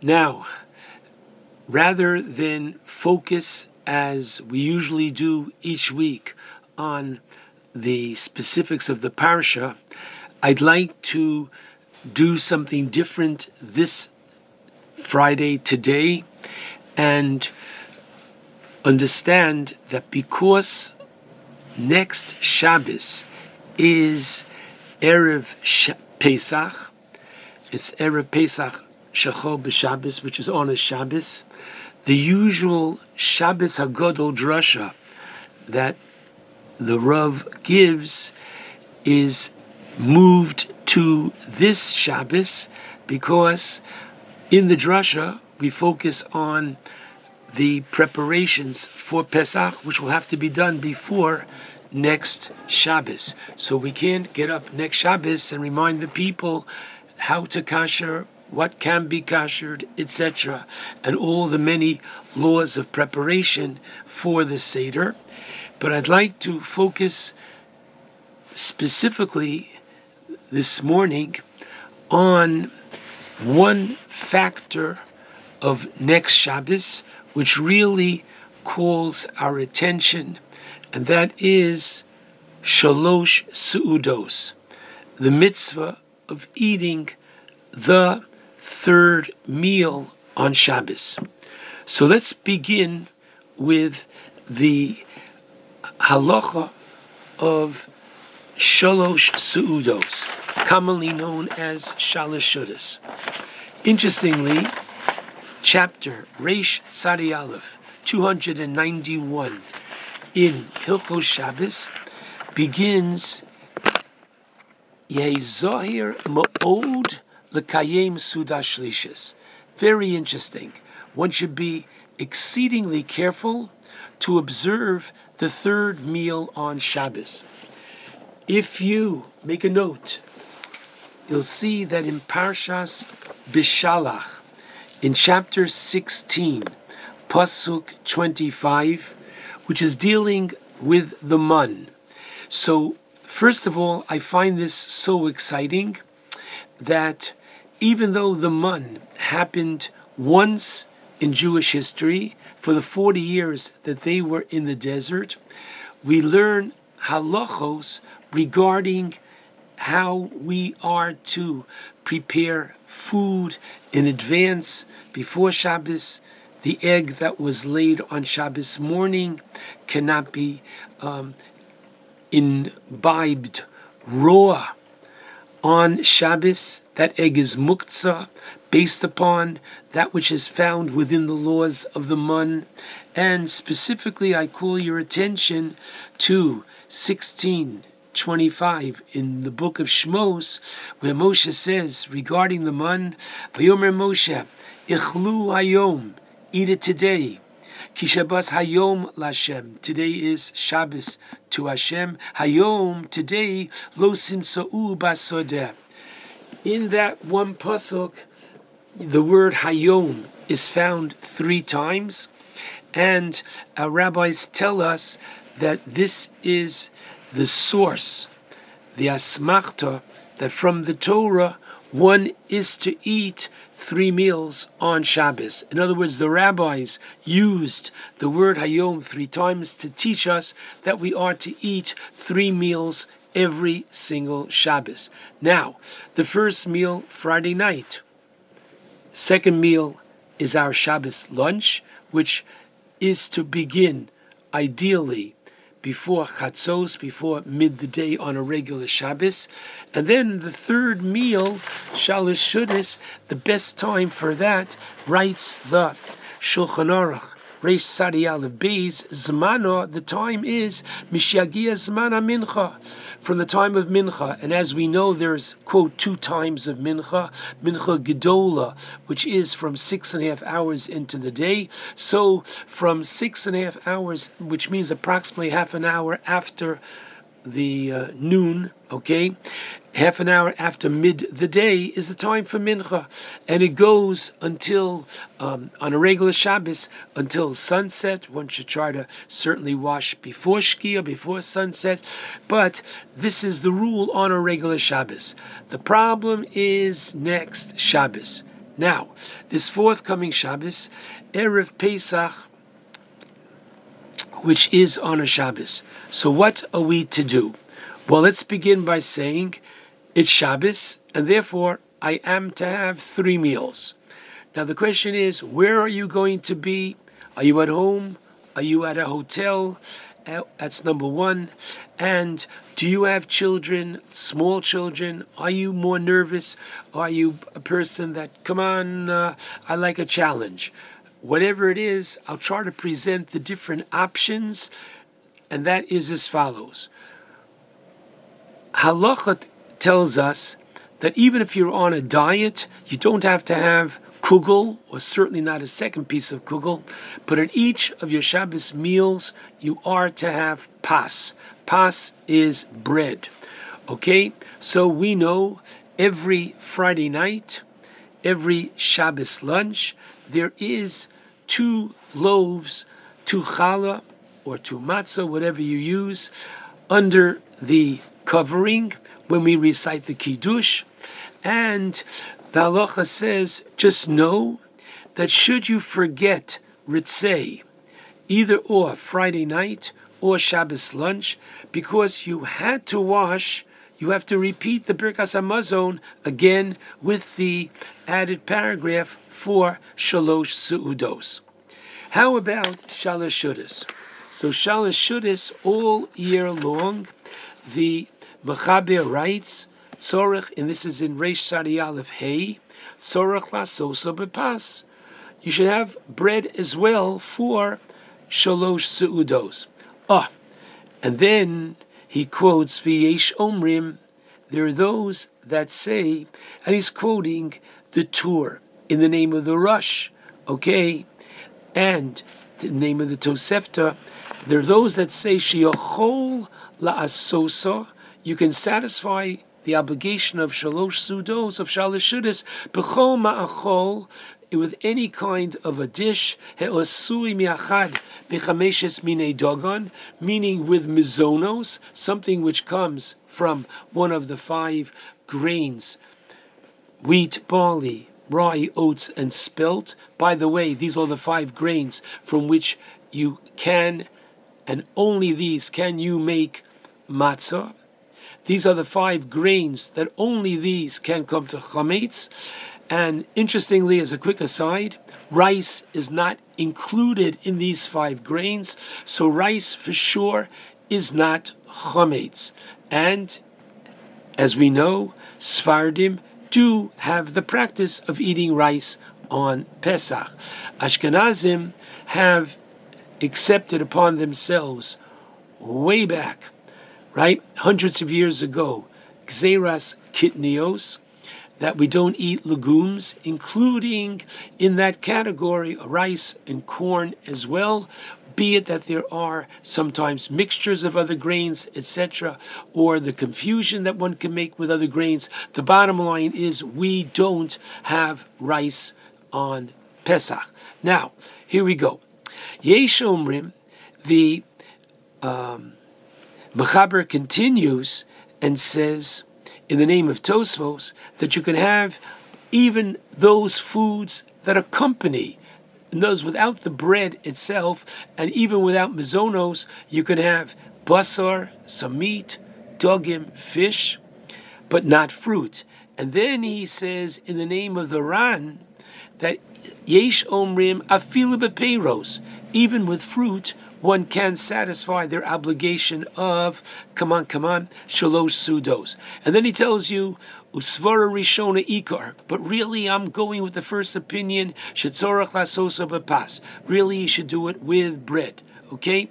If you can't, or now, one second. Because of this, that since there are those that say you didn't have to wash, ideally you should wash for shalosh shudas, and that's something that I can say, as the Shulchan Aruch says, shalosh shudas is an obligation for men and women. There's no difference when it comes to shalosh shudas.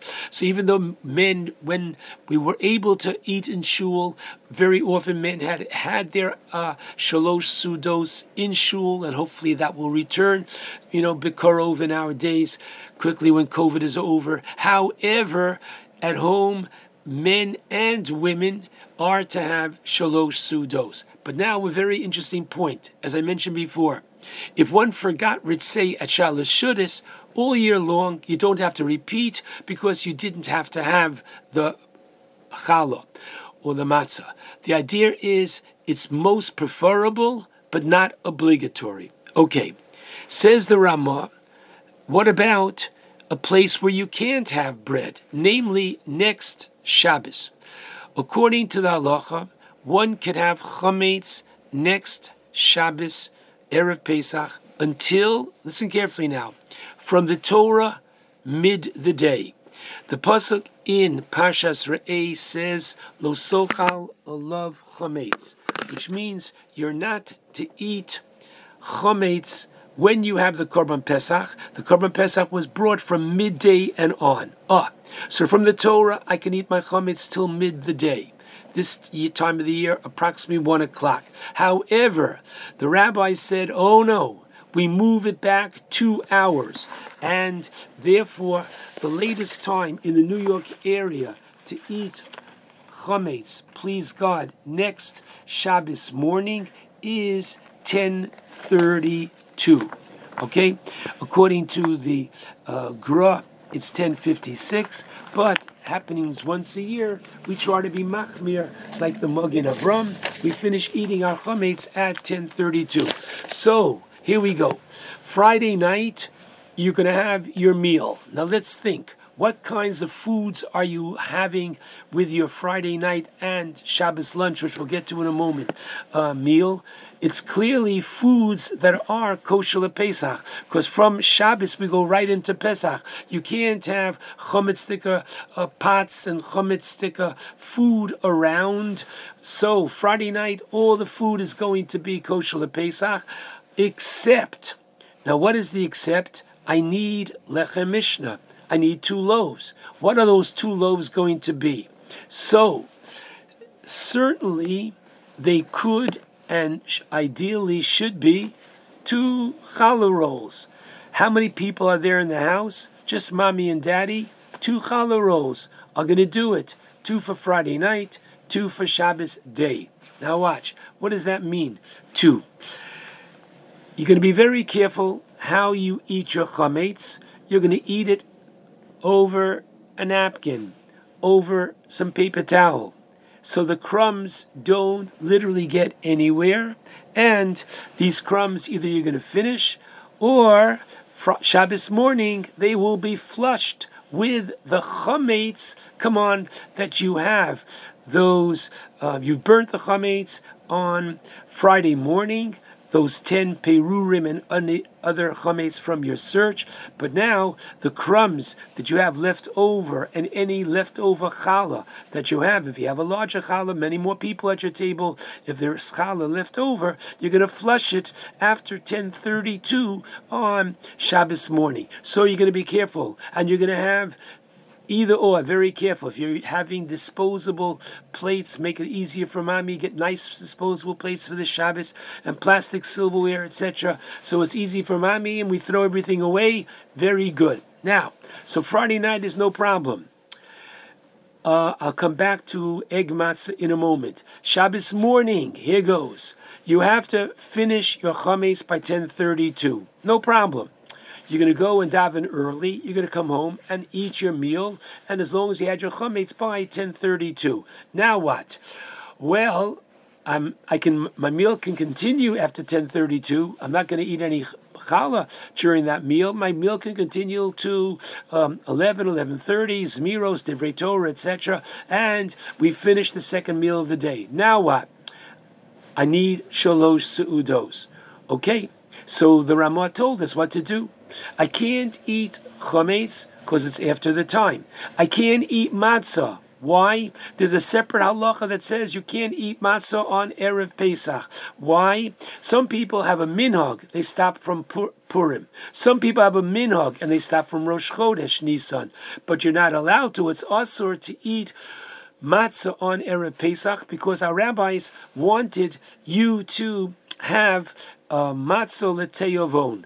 That when you eat the matzah at the Pesach Seder, it should be new, exciting, and fresh. Not this matzah, oh, I saw you before last night for my Friday night meal and Shabbos morning for my Shabbos meal. I've seen you already. You're nothing really special. So the answer is I can't eat matzah and I uh, can't eat chametz. So you got me. So this one shalosh sudos, I'm going to listen to the Ramah, and I'm going to have either or some knedlach, or I'm going to have some uh, fish, some meat, depending upon how late in the afternoon it is. Try not to go after four o'clock so that we do go into the Pesach Seder with an appetite. And that's it. I take care of my shalosh like that.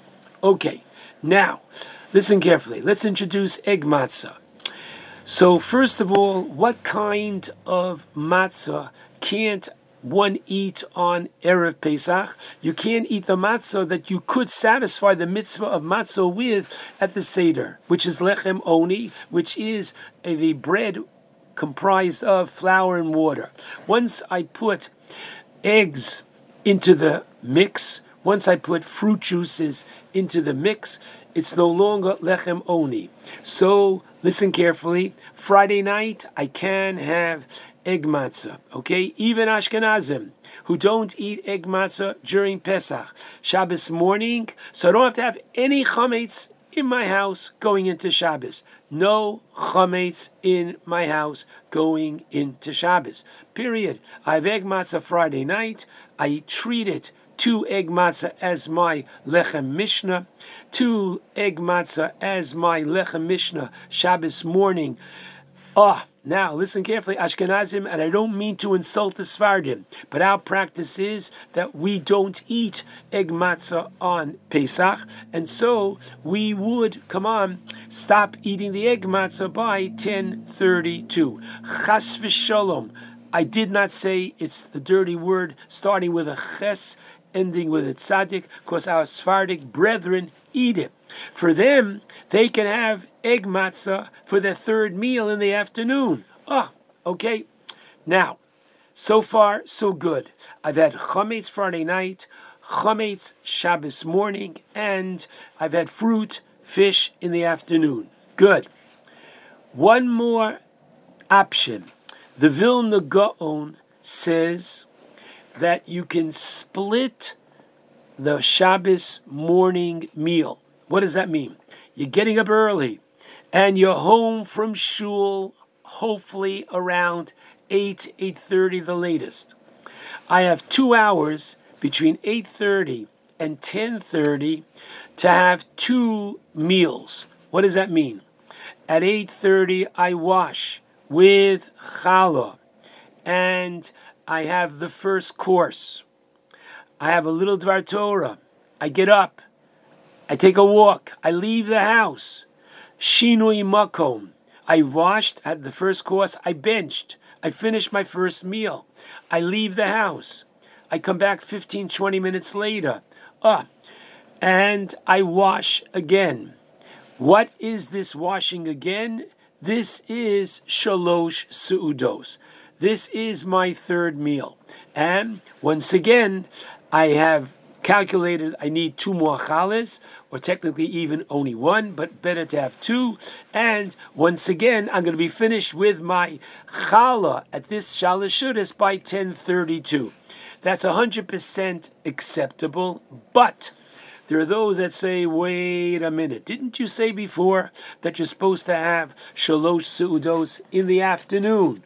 Isn't it that ideally Friday night we daven and then we eat? Shabbos morning we daven and then we eat. Shabbos afternoon throughout the year we daven mincha and then we eat. Correct.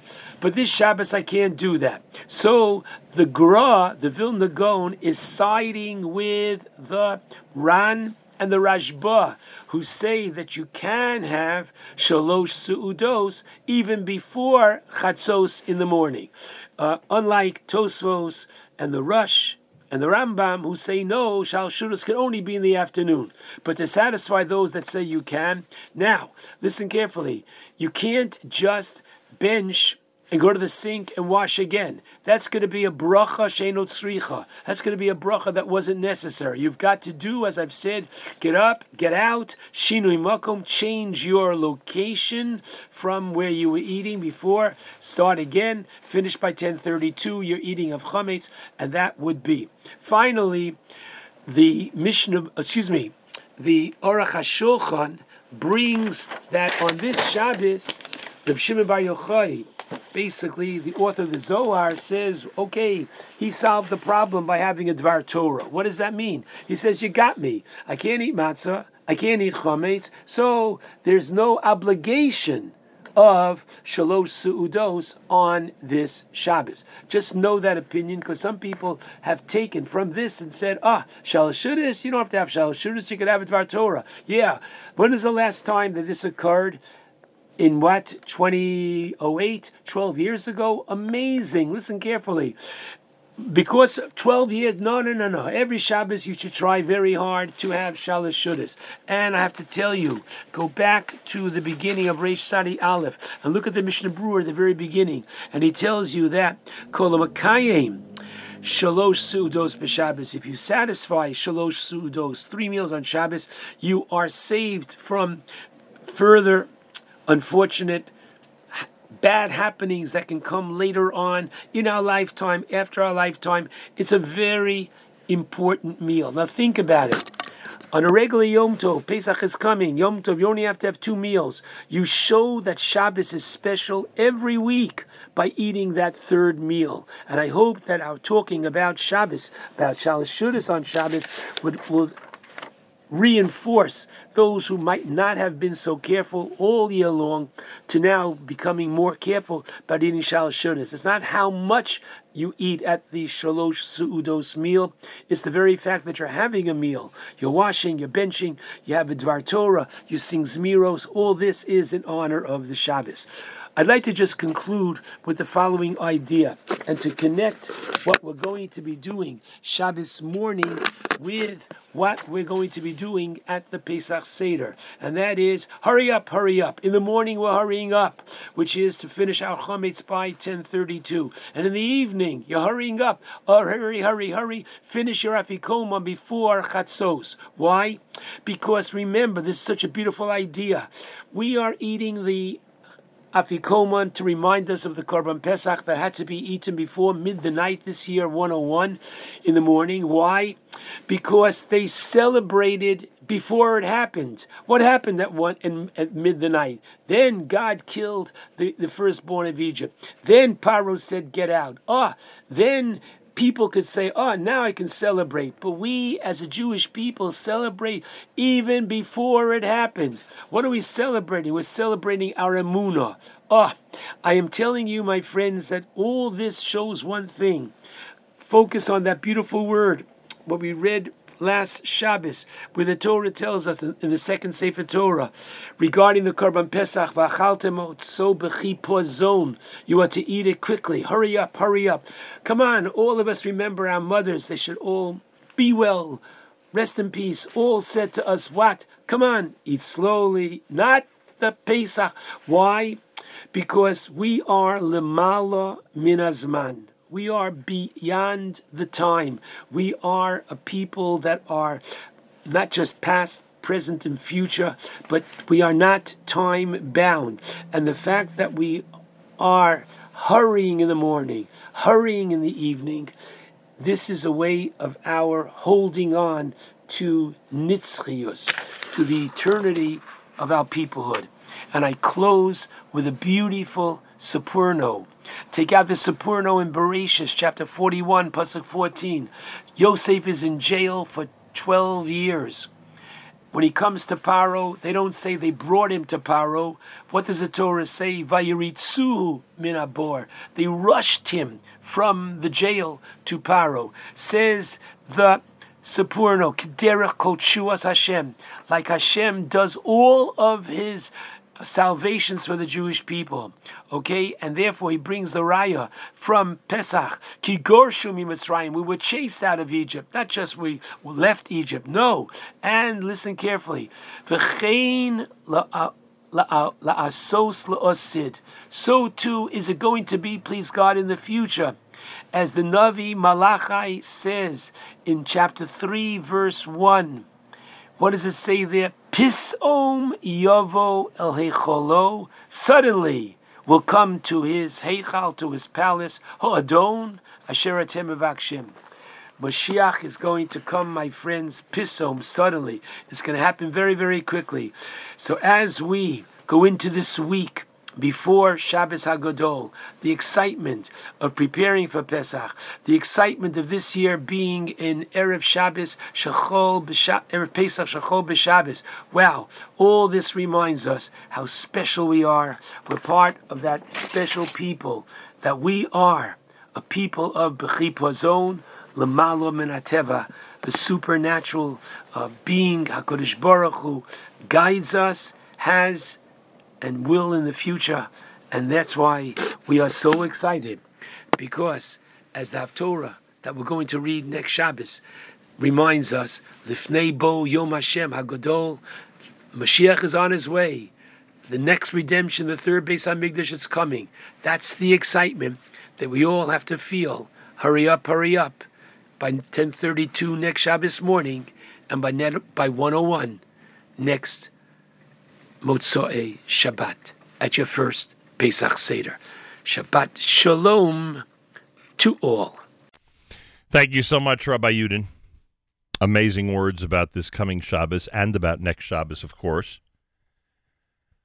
This Shabbos, that so many rabbis use the opportunity to address the congregation and the community about Pesach, and of course next Shabbos, which is officially Shabbos Hagadol. Erev Pesach. Friday morning broadcast, candlelighting at 647. We're on daylight savings time, so candlelighting at 647. You know about the campaign. It's called It Takes Two. You know how it started. A regular balabas insisted, and I accepted, to be chairman of a campaign to just encourage people to do random acts of chesed before Yontif. And we've been joined by some great people. Yesterday's conversation with David Sable was unbelievable and yesterday's conversation with Rabbi Uyalgis. Go to ncsygreatadventure.com and buy tickets for underprivileged families so they'll have a Cholamoid activity. You can't imagine how much simcha and joy, simchas yomtov, you'll bring them. Yesterday, uh, during the live lunch, I said, Do you know the difference for a kid sitting down at the Seder next Saturday night when he knows that Tuesday he's going to Six Flags with his friends? And the kid who sits down at the Seder and knows he has nothing to do Cholamoid. I know it sounds insane, but I'm telling you, you have to take my word for it, folks. It's such a chesed, such a big difference. And you know the list of stuff we've been recommending, whether it's gift cards or alleviating some of the pressure people have in terms of everything they have to buy before Pesach, or dry cleaning, or leaving a small bottle of wine on someone's door and wishing them well for the Seder, or sending flowers, or whatever it is. But remember the point here it takes two. When you get the big thank you, when they call you to say thank you, don't tell them to pay it forward. That sometimes could take years. And don't say you're welcome. Just say, all I ask is that you do a similar thing for someone else before next Friday night, before Erev Pesach, before Yom Tov begins. We have found another regular balabas, right? Because that was the condition originally. No rabbis, no fundraising, no donation suggestions. Although, again, if someone contacts me off the air about who to give Maos Chitim to, we have some great funds. That's not an issue, but not on the air. We're not doing any fundraising. We're not pushing any organization. Regular Balabus. Our next regular Balabus who's joining us is with us live via telephone, and he and I have decided that we are going to dedicate this conversation in memory of the great Lobo, Chaim Silber, who for some reason was always before Rosh Hashanah. I think because it was the end of the baseball season. Uh, he didn't do it with me a lot before Pesach, but every Rosh Hashanah he would come on and talk about uh, doing nice things for people and how they you could change someone's life with the smallest of kind gestures. So this conversation will be a memory of Lobo. And with us live via telephone is a plain old balabus. And that's the great Steve Adelsberg. A pleasure to welcome you back to JM in the AM. Nachum, it's good to be here, but you really got to get out more. Well, you what- got to get out more, meet some people. What am I doing? What am I doing wrong? You think I'm ranting too much this week about this? Is that the problem? Nah, I don't know. Listen, David's a good guy, David Sable, but you, you really went downhill today. Let me tell you, you're scraping the barrel. So when, when I said regular balabus, I'm, I'm really I'm upgrading you, huh? Upgrade. Hello, hello. Maybe you'll get me my high school diploma now from MTA. oh, by the way, speaking of high school, and again, I don't know what kind of experience you had, but I'll start with this.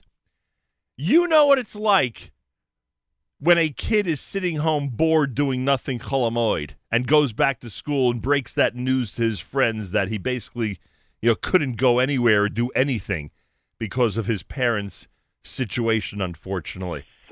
Once asked my Rav, Rabbi Pluchuk, he goes, How come, you know, weren't you part of a Pesach program? This is many, many years ago. He goes, How can I go away Pesach? Rav, it's a good time to go away. Everyone's going away. It's a good time to get away. And he says, Everyone does go away, except those who don't go away. And a lot of people can't go away because, hey, that's not in the budget. Yeah. There's a yeshiva bill to pay. Yeah. And they stay home. And he says, eh, a guy stays home, and he says, even my rabbi goes away. Ooh. Even my rabbi can't say. So he so he told me he says Pesach, he's with his with people, he's home. So you could do so so many things. Because listen, we grew up. If the Yankee opener was over Pesach, you had a matzah sandwich at ah, Yankee are Stadium you or Shea kidding? Stadium. Are you kidding me? You know how many Cholamoid days I spent? There was a Cholamoid, I think it was 98, where I went to a Yankee game at Shea Stadium. Do you remember that? I remember. Sure do. That was because of the when the thing collapsed in Yankee Stadium. They moved everything to Shea for that Mm. day. Was it '98? I think it was. I don't. I don't remember if it was that far back. But anyway, we're now again we're di- You know, Lobo's looking down from above. And he, he was shocked we didn't start by ta- by talking about the Yankees. And look at this, we drifted right into it. So we got to get back. Well, if- we're doing memory of Lobo, I want you to know, I'm sitting in my bathrobe. I don't think Ro- Lobo never got out of his bathrobe before three o'clock.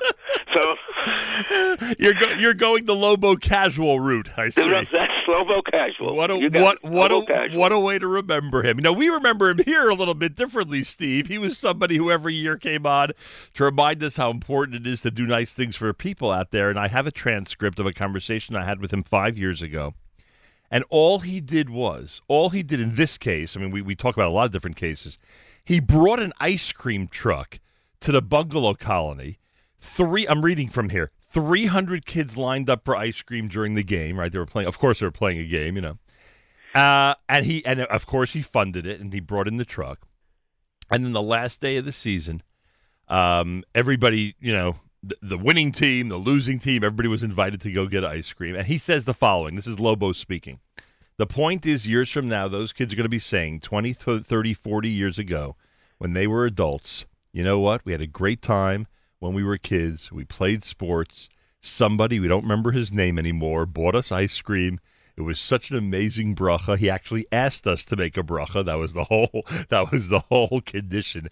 And I'm smiling. This is Lobo talking. I'm smiling talking about it. It was the greatest, greatest kind of thing you could do for kids and others. The other teams were happy with us because we're they we bought ice cream for them as well. And look, this is a small gesture and an innovative one and a creative one. But you know, for a few bucks, or you know, with a little bit of effort, you could really transform um, kids forever. I mean, he says that, you know, and I believe it. These kids will remember what happened that day 30, 40 years from now. So all we're asking, Steve, is that, pe- and you're a plain old balabust like me. All we're doing, me and you, are asking people to find creative, even small, inexpensive, if need be, ways to help somebody or to reach out to somebody before Yontif. And when they say thank you, encourage them to do the same thing for someone else before next Friday night. It's as simple as that. Now, do you want me to give you some examples, or you you already heard my list enough times Well, already? the first thing I want to tell people, just to give the idea, when we were when we were kids, just getting a driver's license, and the and the tolls weren't so expensive, and there was mm. no easy pass, of mm. course. Correct. We used to pay the toll for the guy behind us. Right. Remember and we- that? And the, and the guy behind us didn't know us from Adam. Correct. And he would try to catch up. Thanks, thanks, thanks, thanks. And he just, he just Correct. And like he was, the guy behind was so curious. Who just helped me? Who did that? Who did that? And we were kids, so we were having a good time with it. But you think about it, Yeah. doing something for somebody when they don't know it, giving that kid that. I love to give kids that baseball tickets of sports Yep. tickets. You know, because if, you know, if a client calls me, I said, "Hey, go on, go and stuff up and go buy it." Right. But if, someone calls me for their son to take a kid to a game, listen, that's the, that's one of the memories I have of my father over show. The first game, everyone knows remembers the first game they went to. Oh yes. So it's uh, it's that's really you can make it. It's little things makes a difference. No question about it. And everybody out there, you know the whole point of this "It Takes Two slogan that we came up with. We want everybody to simply spread the word by when when people thank you for what you've done, make sure to say to them, try to do the same thing for somebody else before Yontif. And by the way, Steve, you know, you, you just said tickets speak to you, which I get. Everyone's got their thing. Everyone's got the thing that they like to do for others. Some buy gift cards at supermarkets and distribute them to you know people who they know you know can can can use a little less pressure, financial pressure before Pesach. Other people like to you know d- d- uh, send flowers or deliver wine bottles or take their kids along and you know demonstrate doing something nice for somebody. There's a million possibilities if people get creative. Last Friday, Steve. Last Friday, someone starts saying to me, "Oh, I don't know, I can't think of anybody." About 20 seconds later, I had given them five great ideas. I mean, great ideas how they can go ahead and reach out to somebody and and you know and and do something small that's really something big. Well, you know something that's very interesting. I will tell you right now. How many mechanchim do you think have borrowed money Yep. from the path of least resistance? Yep. And that's credit cards. Yep. Our mechanchim, they're all in credit card debt. Yep. And it's not so difficult to find because all you have to do is find, and you give the guy a loan.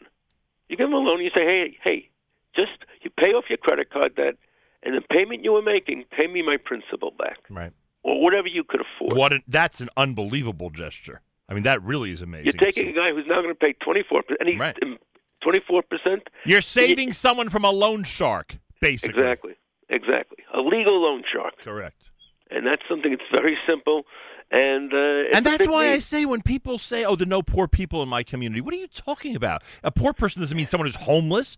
A poor person means someone who's who's thinking, "How are they going to make Pesach in a week?" And I'm, again, I'm not calling them poor. I'm just saying that there there's so many people on two good salaries. Their families on two good salaries who have a lot of kids, and they're not able to do it. It- it- it's it's an impossible lachatz that that's on them at the moment.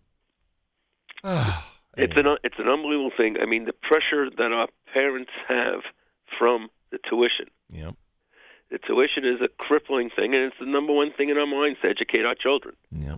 And you have people thinking alternatives, but the alternatives aren't. They don't think alternatives. It's like if they want to be on scholarship, the kid the kid can go to sleepaway camp. Yeah.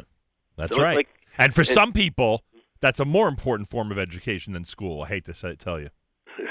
No, You're talk- seriously. you're talking to someone to Machen and Massage. Exactly. Don't convince me. so two months during the summer sometimes is more impressionable on the kid than the ten months during the year. But there's so many little things you could do, and it's not only just money. I know it's like you know picking up a phone and calling Yep. a widow. Yep. Not just this Pesach, because just do it every Friday. Every fr- you know, it doesn't say it doesn't say a poor widow, it doesn't say a rich widow. It's a widow, someone who everyone kind of said, "Hey, I- guess she's doing okay." Do you want me to replace you on my Friday list with someone who needs a call more than you do, Steve? Is that what you're is that what you're hinting at right now?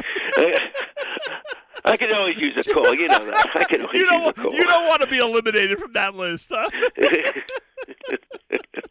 All right, I will try to look Friday. You know what? You, you know what? You know what? I did? I have a friend. Yeah. And he's a friend. He's a friend from when I was a little kid. Yeah. And we went to camp together.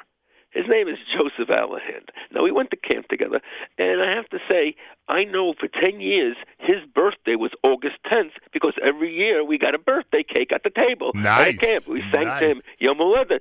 So like I did two couple years ago. I remember this date, August 10th, stayed in. I called his law office. I asked for him. He goes, Steve Adelsberg. Go, yeah, I'm just here to call and wish you a happy birthday. Fifty years ago, you used to get a birthday and you every day on your birth, every cake every day, every year on your birthday. He said, what? I mean, it just blew him away. It Steve, just blew him away. Steve, we've had. I'm being serious now. We've had unbelievable stories this week. Mm. You have no idea how fantastic a story that is. I can only imagine how you made him feel and what kind of smile you brought to his face. That is, that is so out of my playbook. I'm so glad I put you on this morning.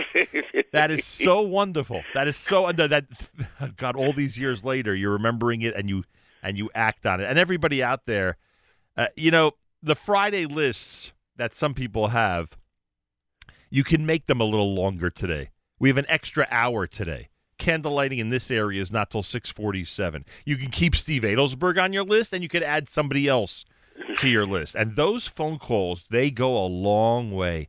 They go a long way. That smile stays on someone's face for a lot longer than the 20 seconds of a phone call. So there are a lot of creative ideas, a lot of ways to reach out to people, a lot of ways to wish them a wonderful yuntif and to show them that you're thinking about them this yuntif. And you know, as we've been saying from the start of this whole thing, from when I accepted the chairmanship, Steve, That's a big thing. Steve, you know, you know how, Chairman Segal. you know how reluctant I am to accept chairmanships. I don't accept any chairmanship. But in this case, I said, okay, you want me to be chairman? I'll be chairman. See, what, one thing I have to say to you, Nachum. See, you told me that the Balabas is a really, really good guy, and he doesn't want his name mentioned. Correct. And Nachum told me that, and I said right beforehand, I, I got on a minute before. I had to what you call I had I had to you- I had to go and uh, call him. I have his number. Yeah. And I said, hey, I'm going on the air on your idea. Yeah. I said, and guess what? I heard you don't want your name mentioned. And I said, too bad. but I, I'm mentioning your name. But all I could say is, those who know me, those who know me, I've known this individual for 50 years. I didn't realize that.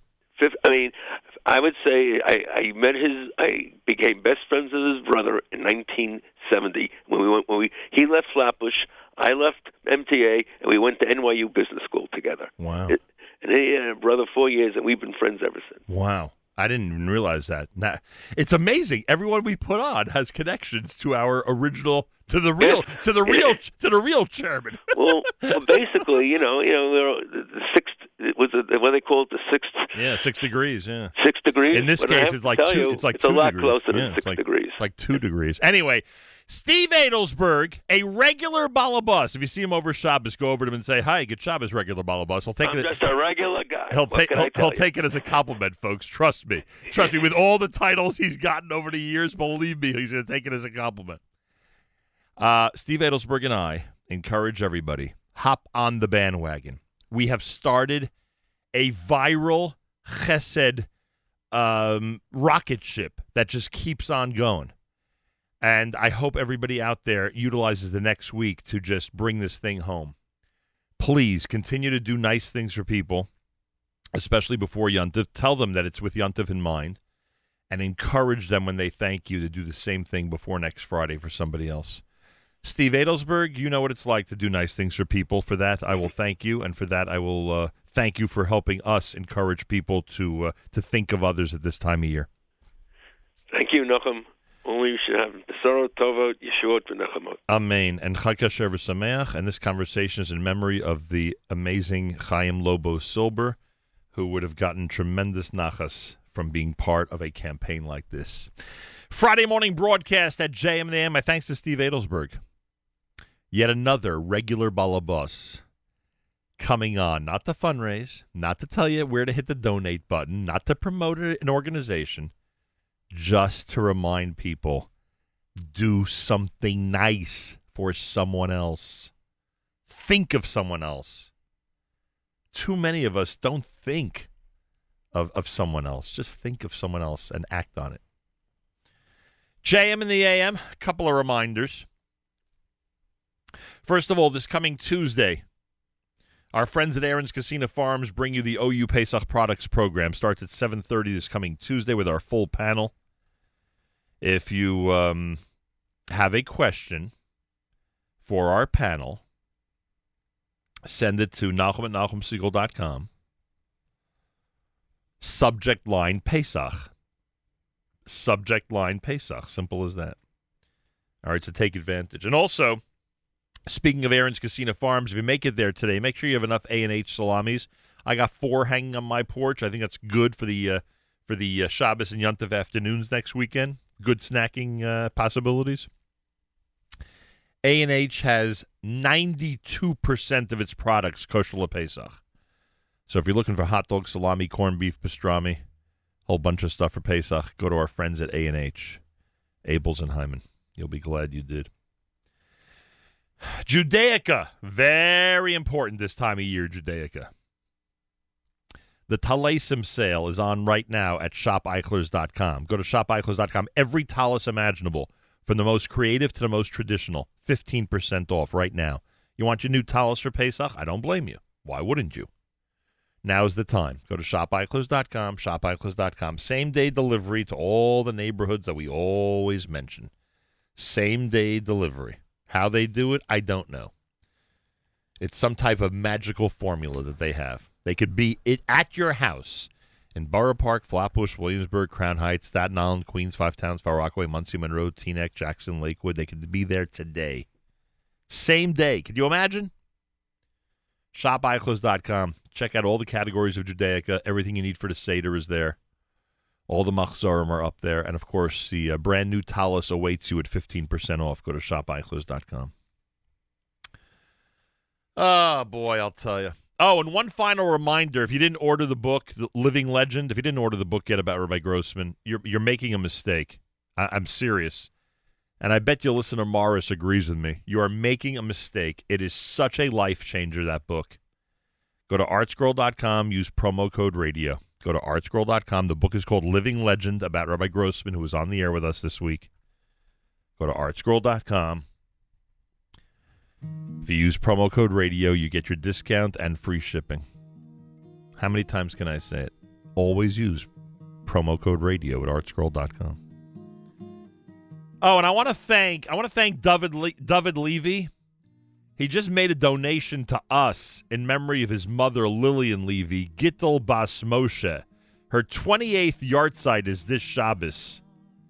Lezecher Nishmas Gittel Bas Moshe. Thank you to David and the Levy family from all of us here at JM in the AM. become a memory. So throw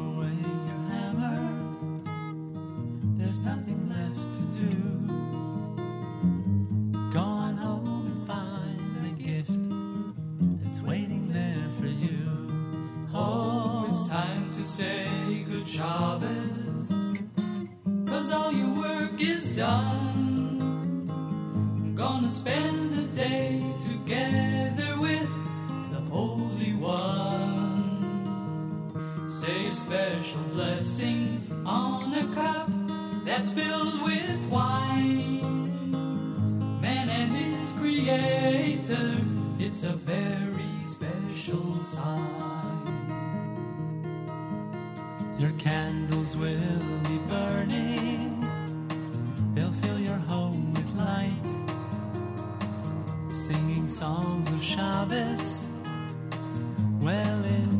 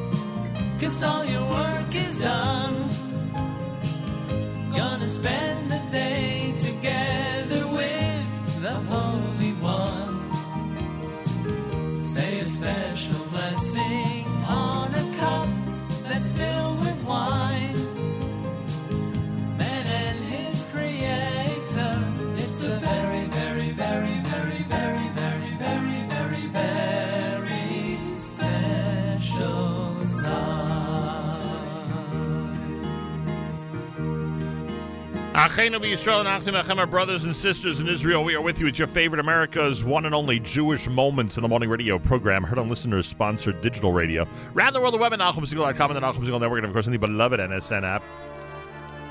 Wraps up an amazing Friday here at JM in the AM. Thanks to Harry Rothenberg. Thanks to Rabbi Yudin. Thanks to Malcolm Hoenlein. Thanks to Steve Adelsberg. And thanks to all of you. Think of creative ways to do chesed. Go to ncsygreatadventure.com, ncsygreatadventure.com. Order your tickets for Tuesday, Wednesday, and Thursday, and donate tickets. Click on the donate pad and donate tickets so that underprivileged families and children can go have a good time on Chol HaMoed. Erev Shabbos Music Mix, Erev Shabbos Show with Mark Zamek starts at 10 a.m. Brought to you by the wonderful people like Kedem. Erev Shabbos Music Mix brought to you by the wonderful people like Kedem. Final hour at a quarter to uh, 6 later on Eastern Time. Brought to you by the wonderful people like Kedem. Avrami tomorrow night with Saturday Night Segal. Matis Sunday with JM Sunday beginning at 7 a.m. Eastern Time. Monday morning I'll speak with you here at JM in the AM. Thanks so much for everything, everybody. Have a wonderful Shabbos, great weekend. Till uh, Monday, Nachum Segal reminding you, remember the past, live the present, and trust the future.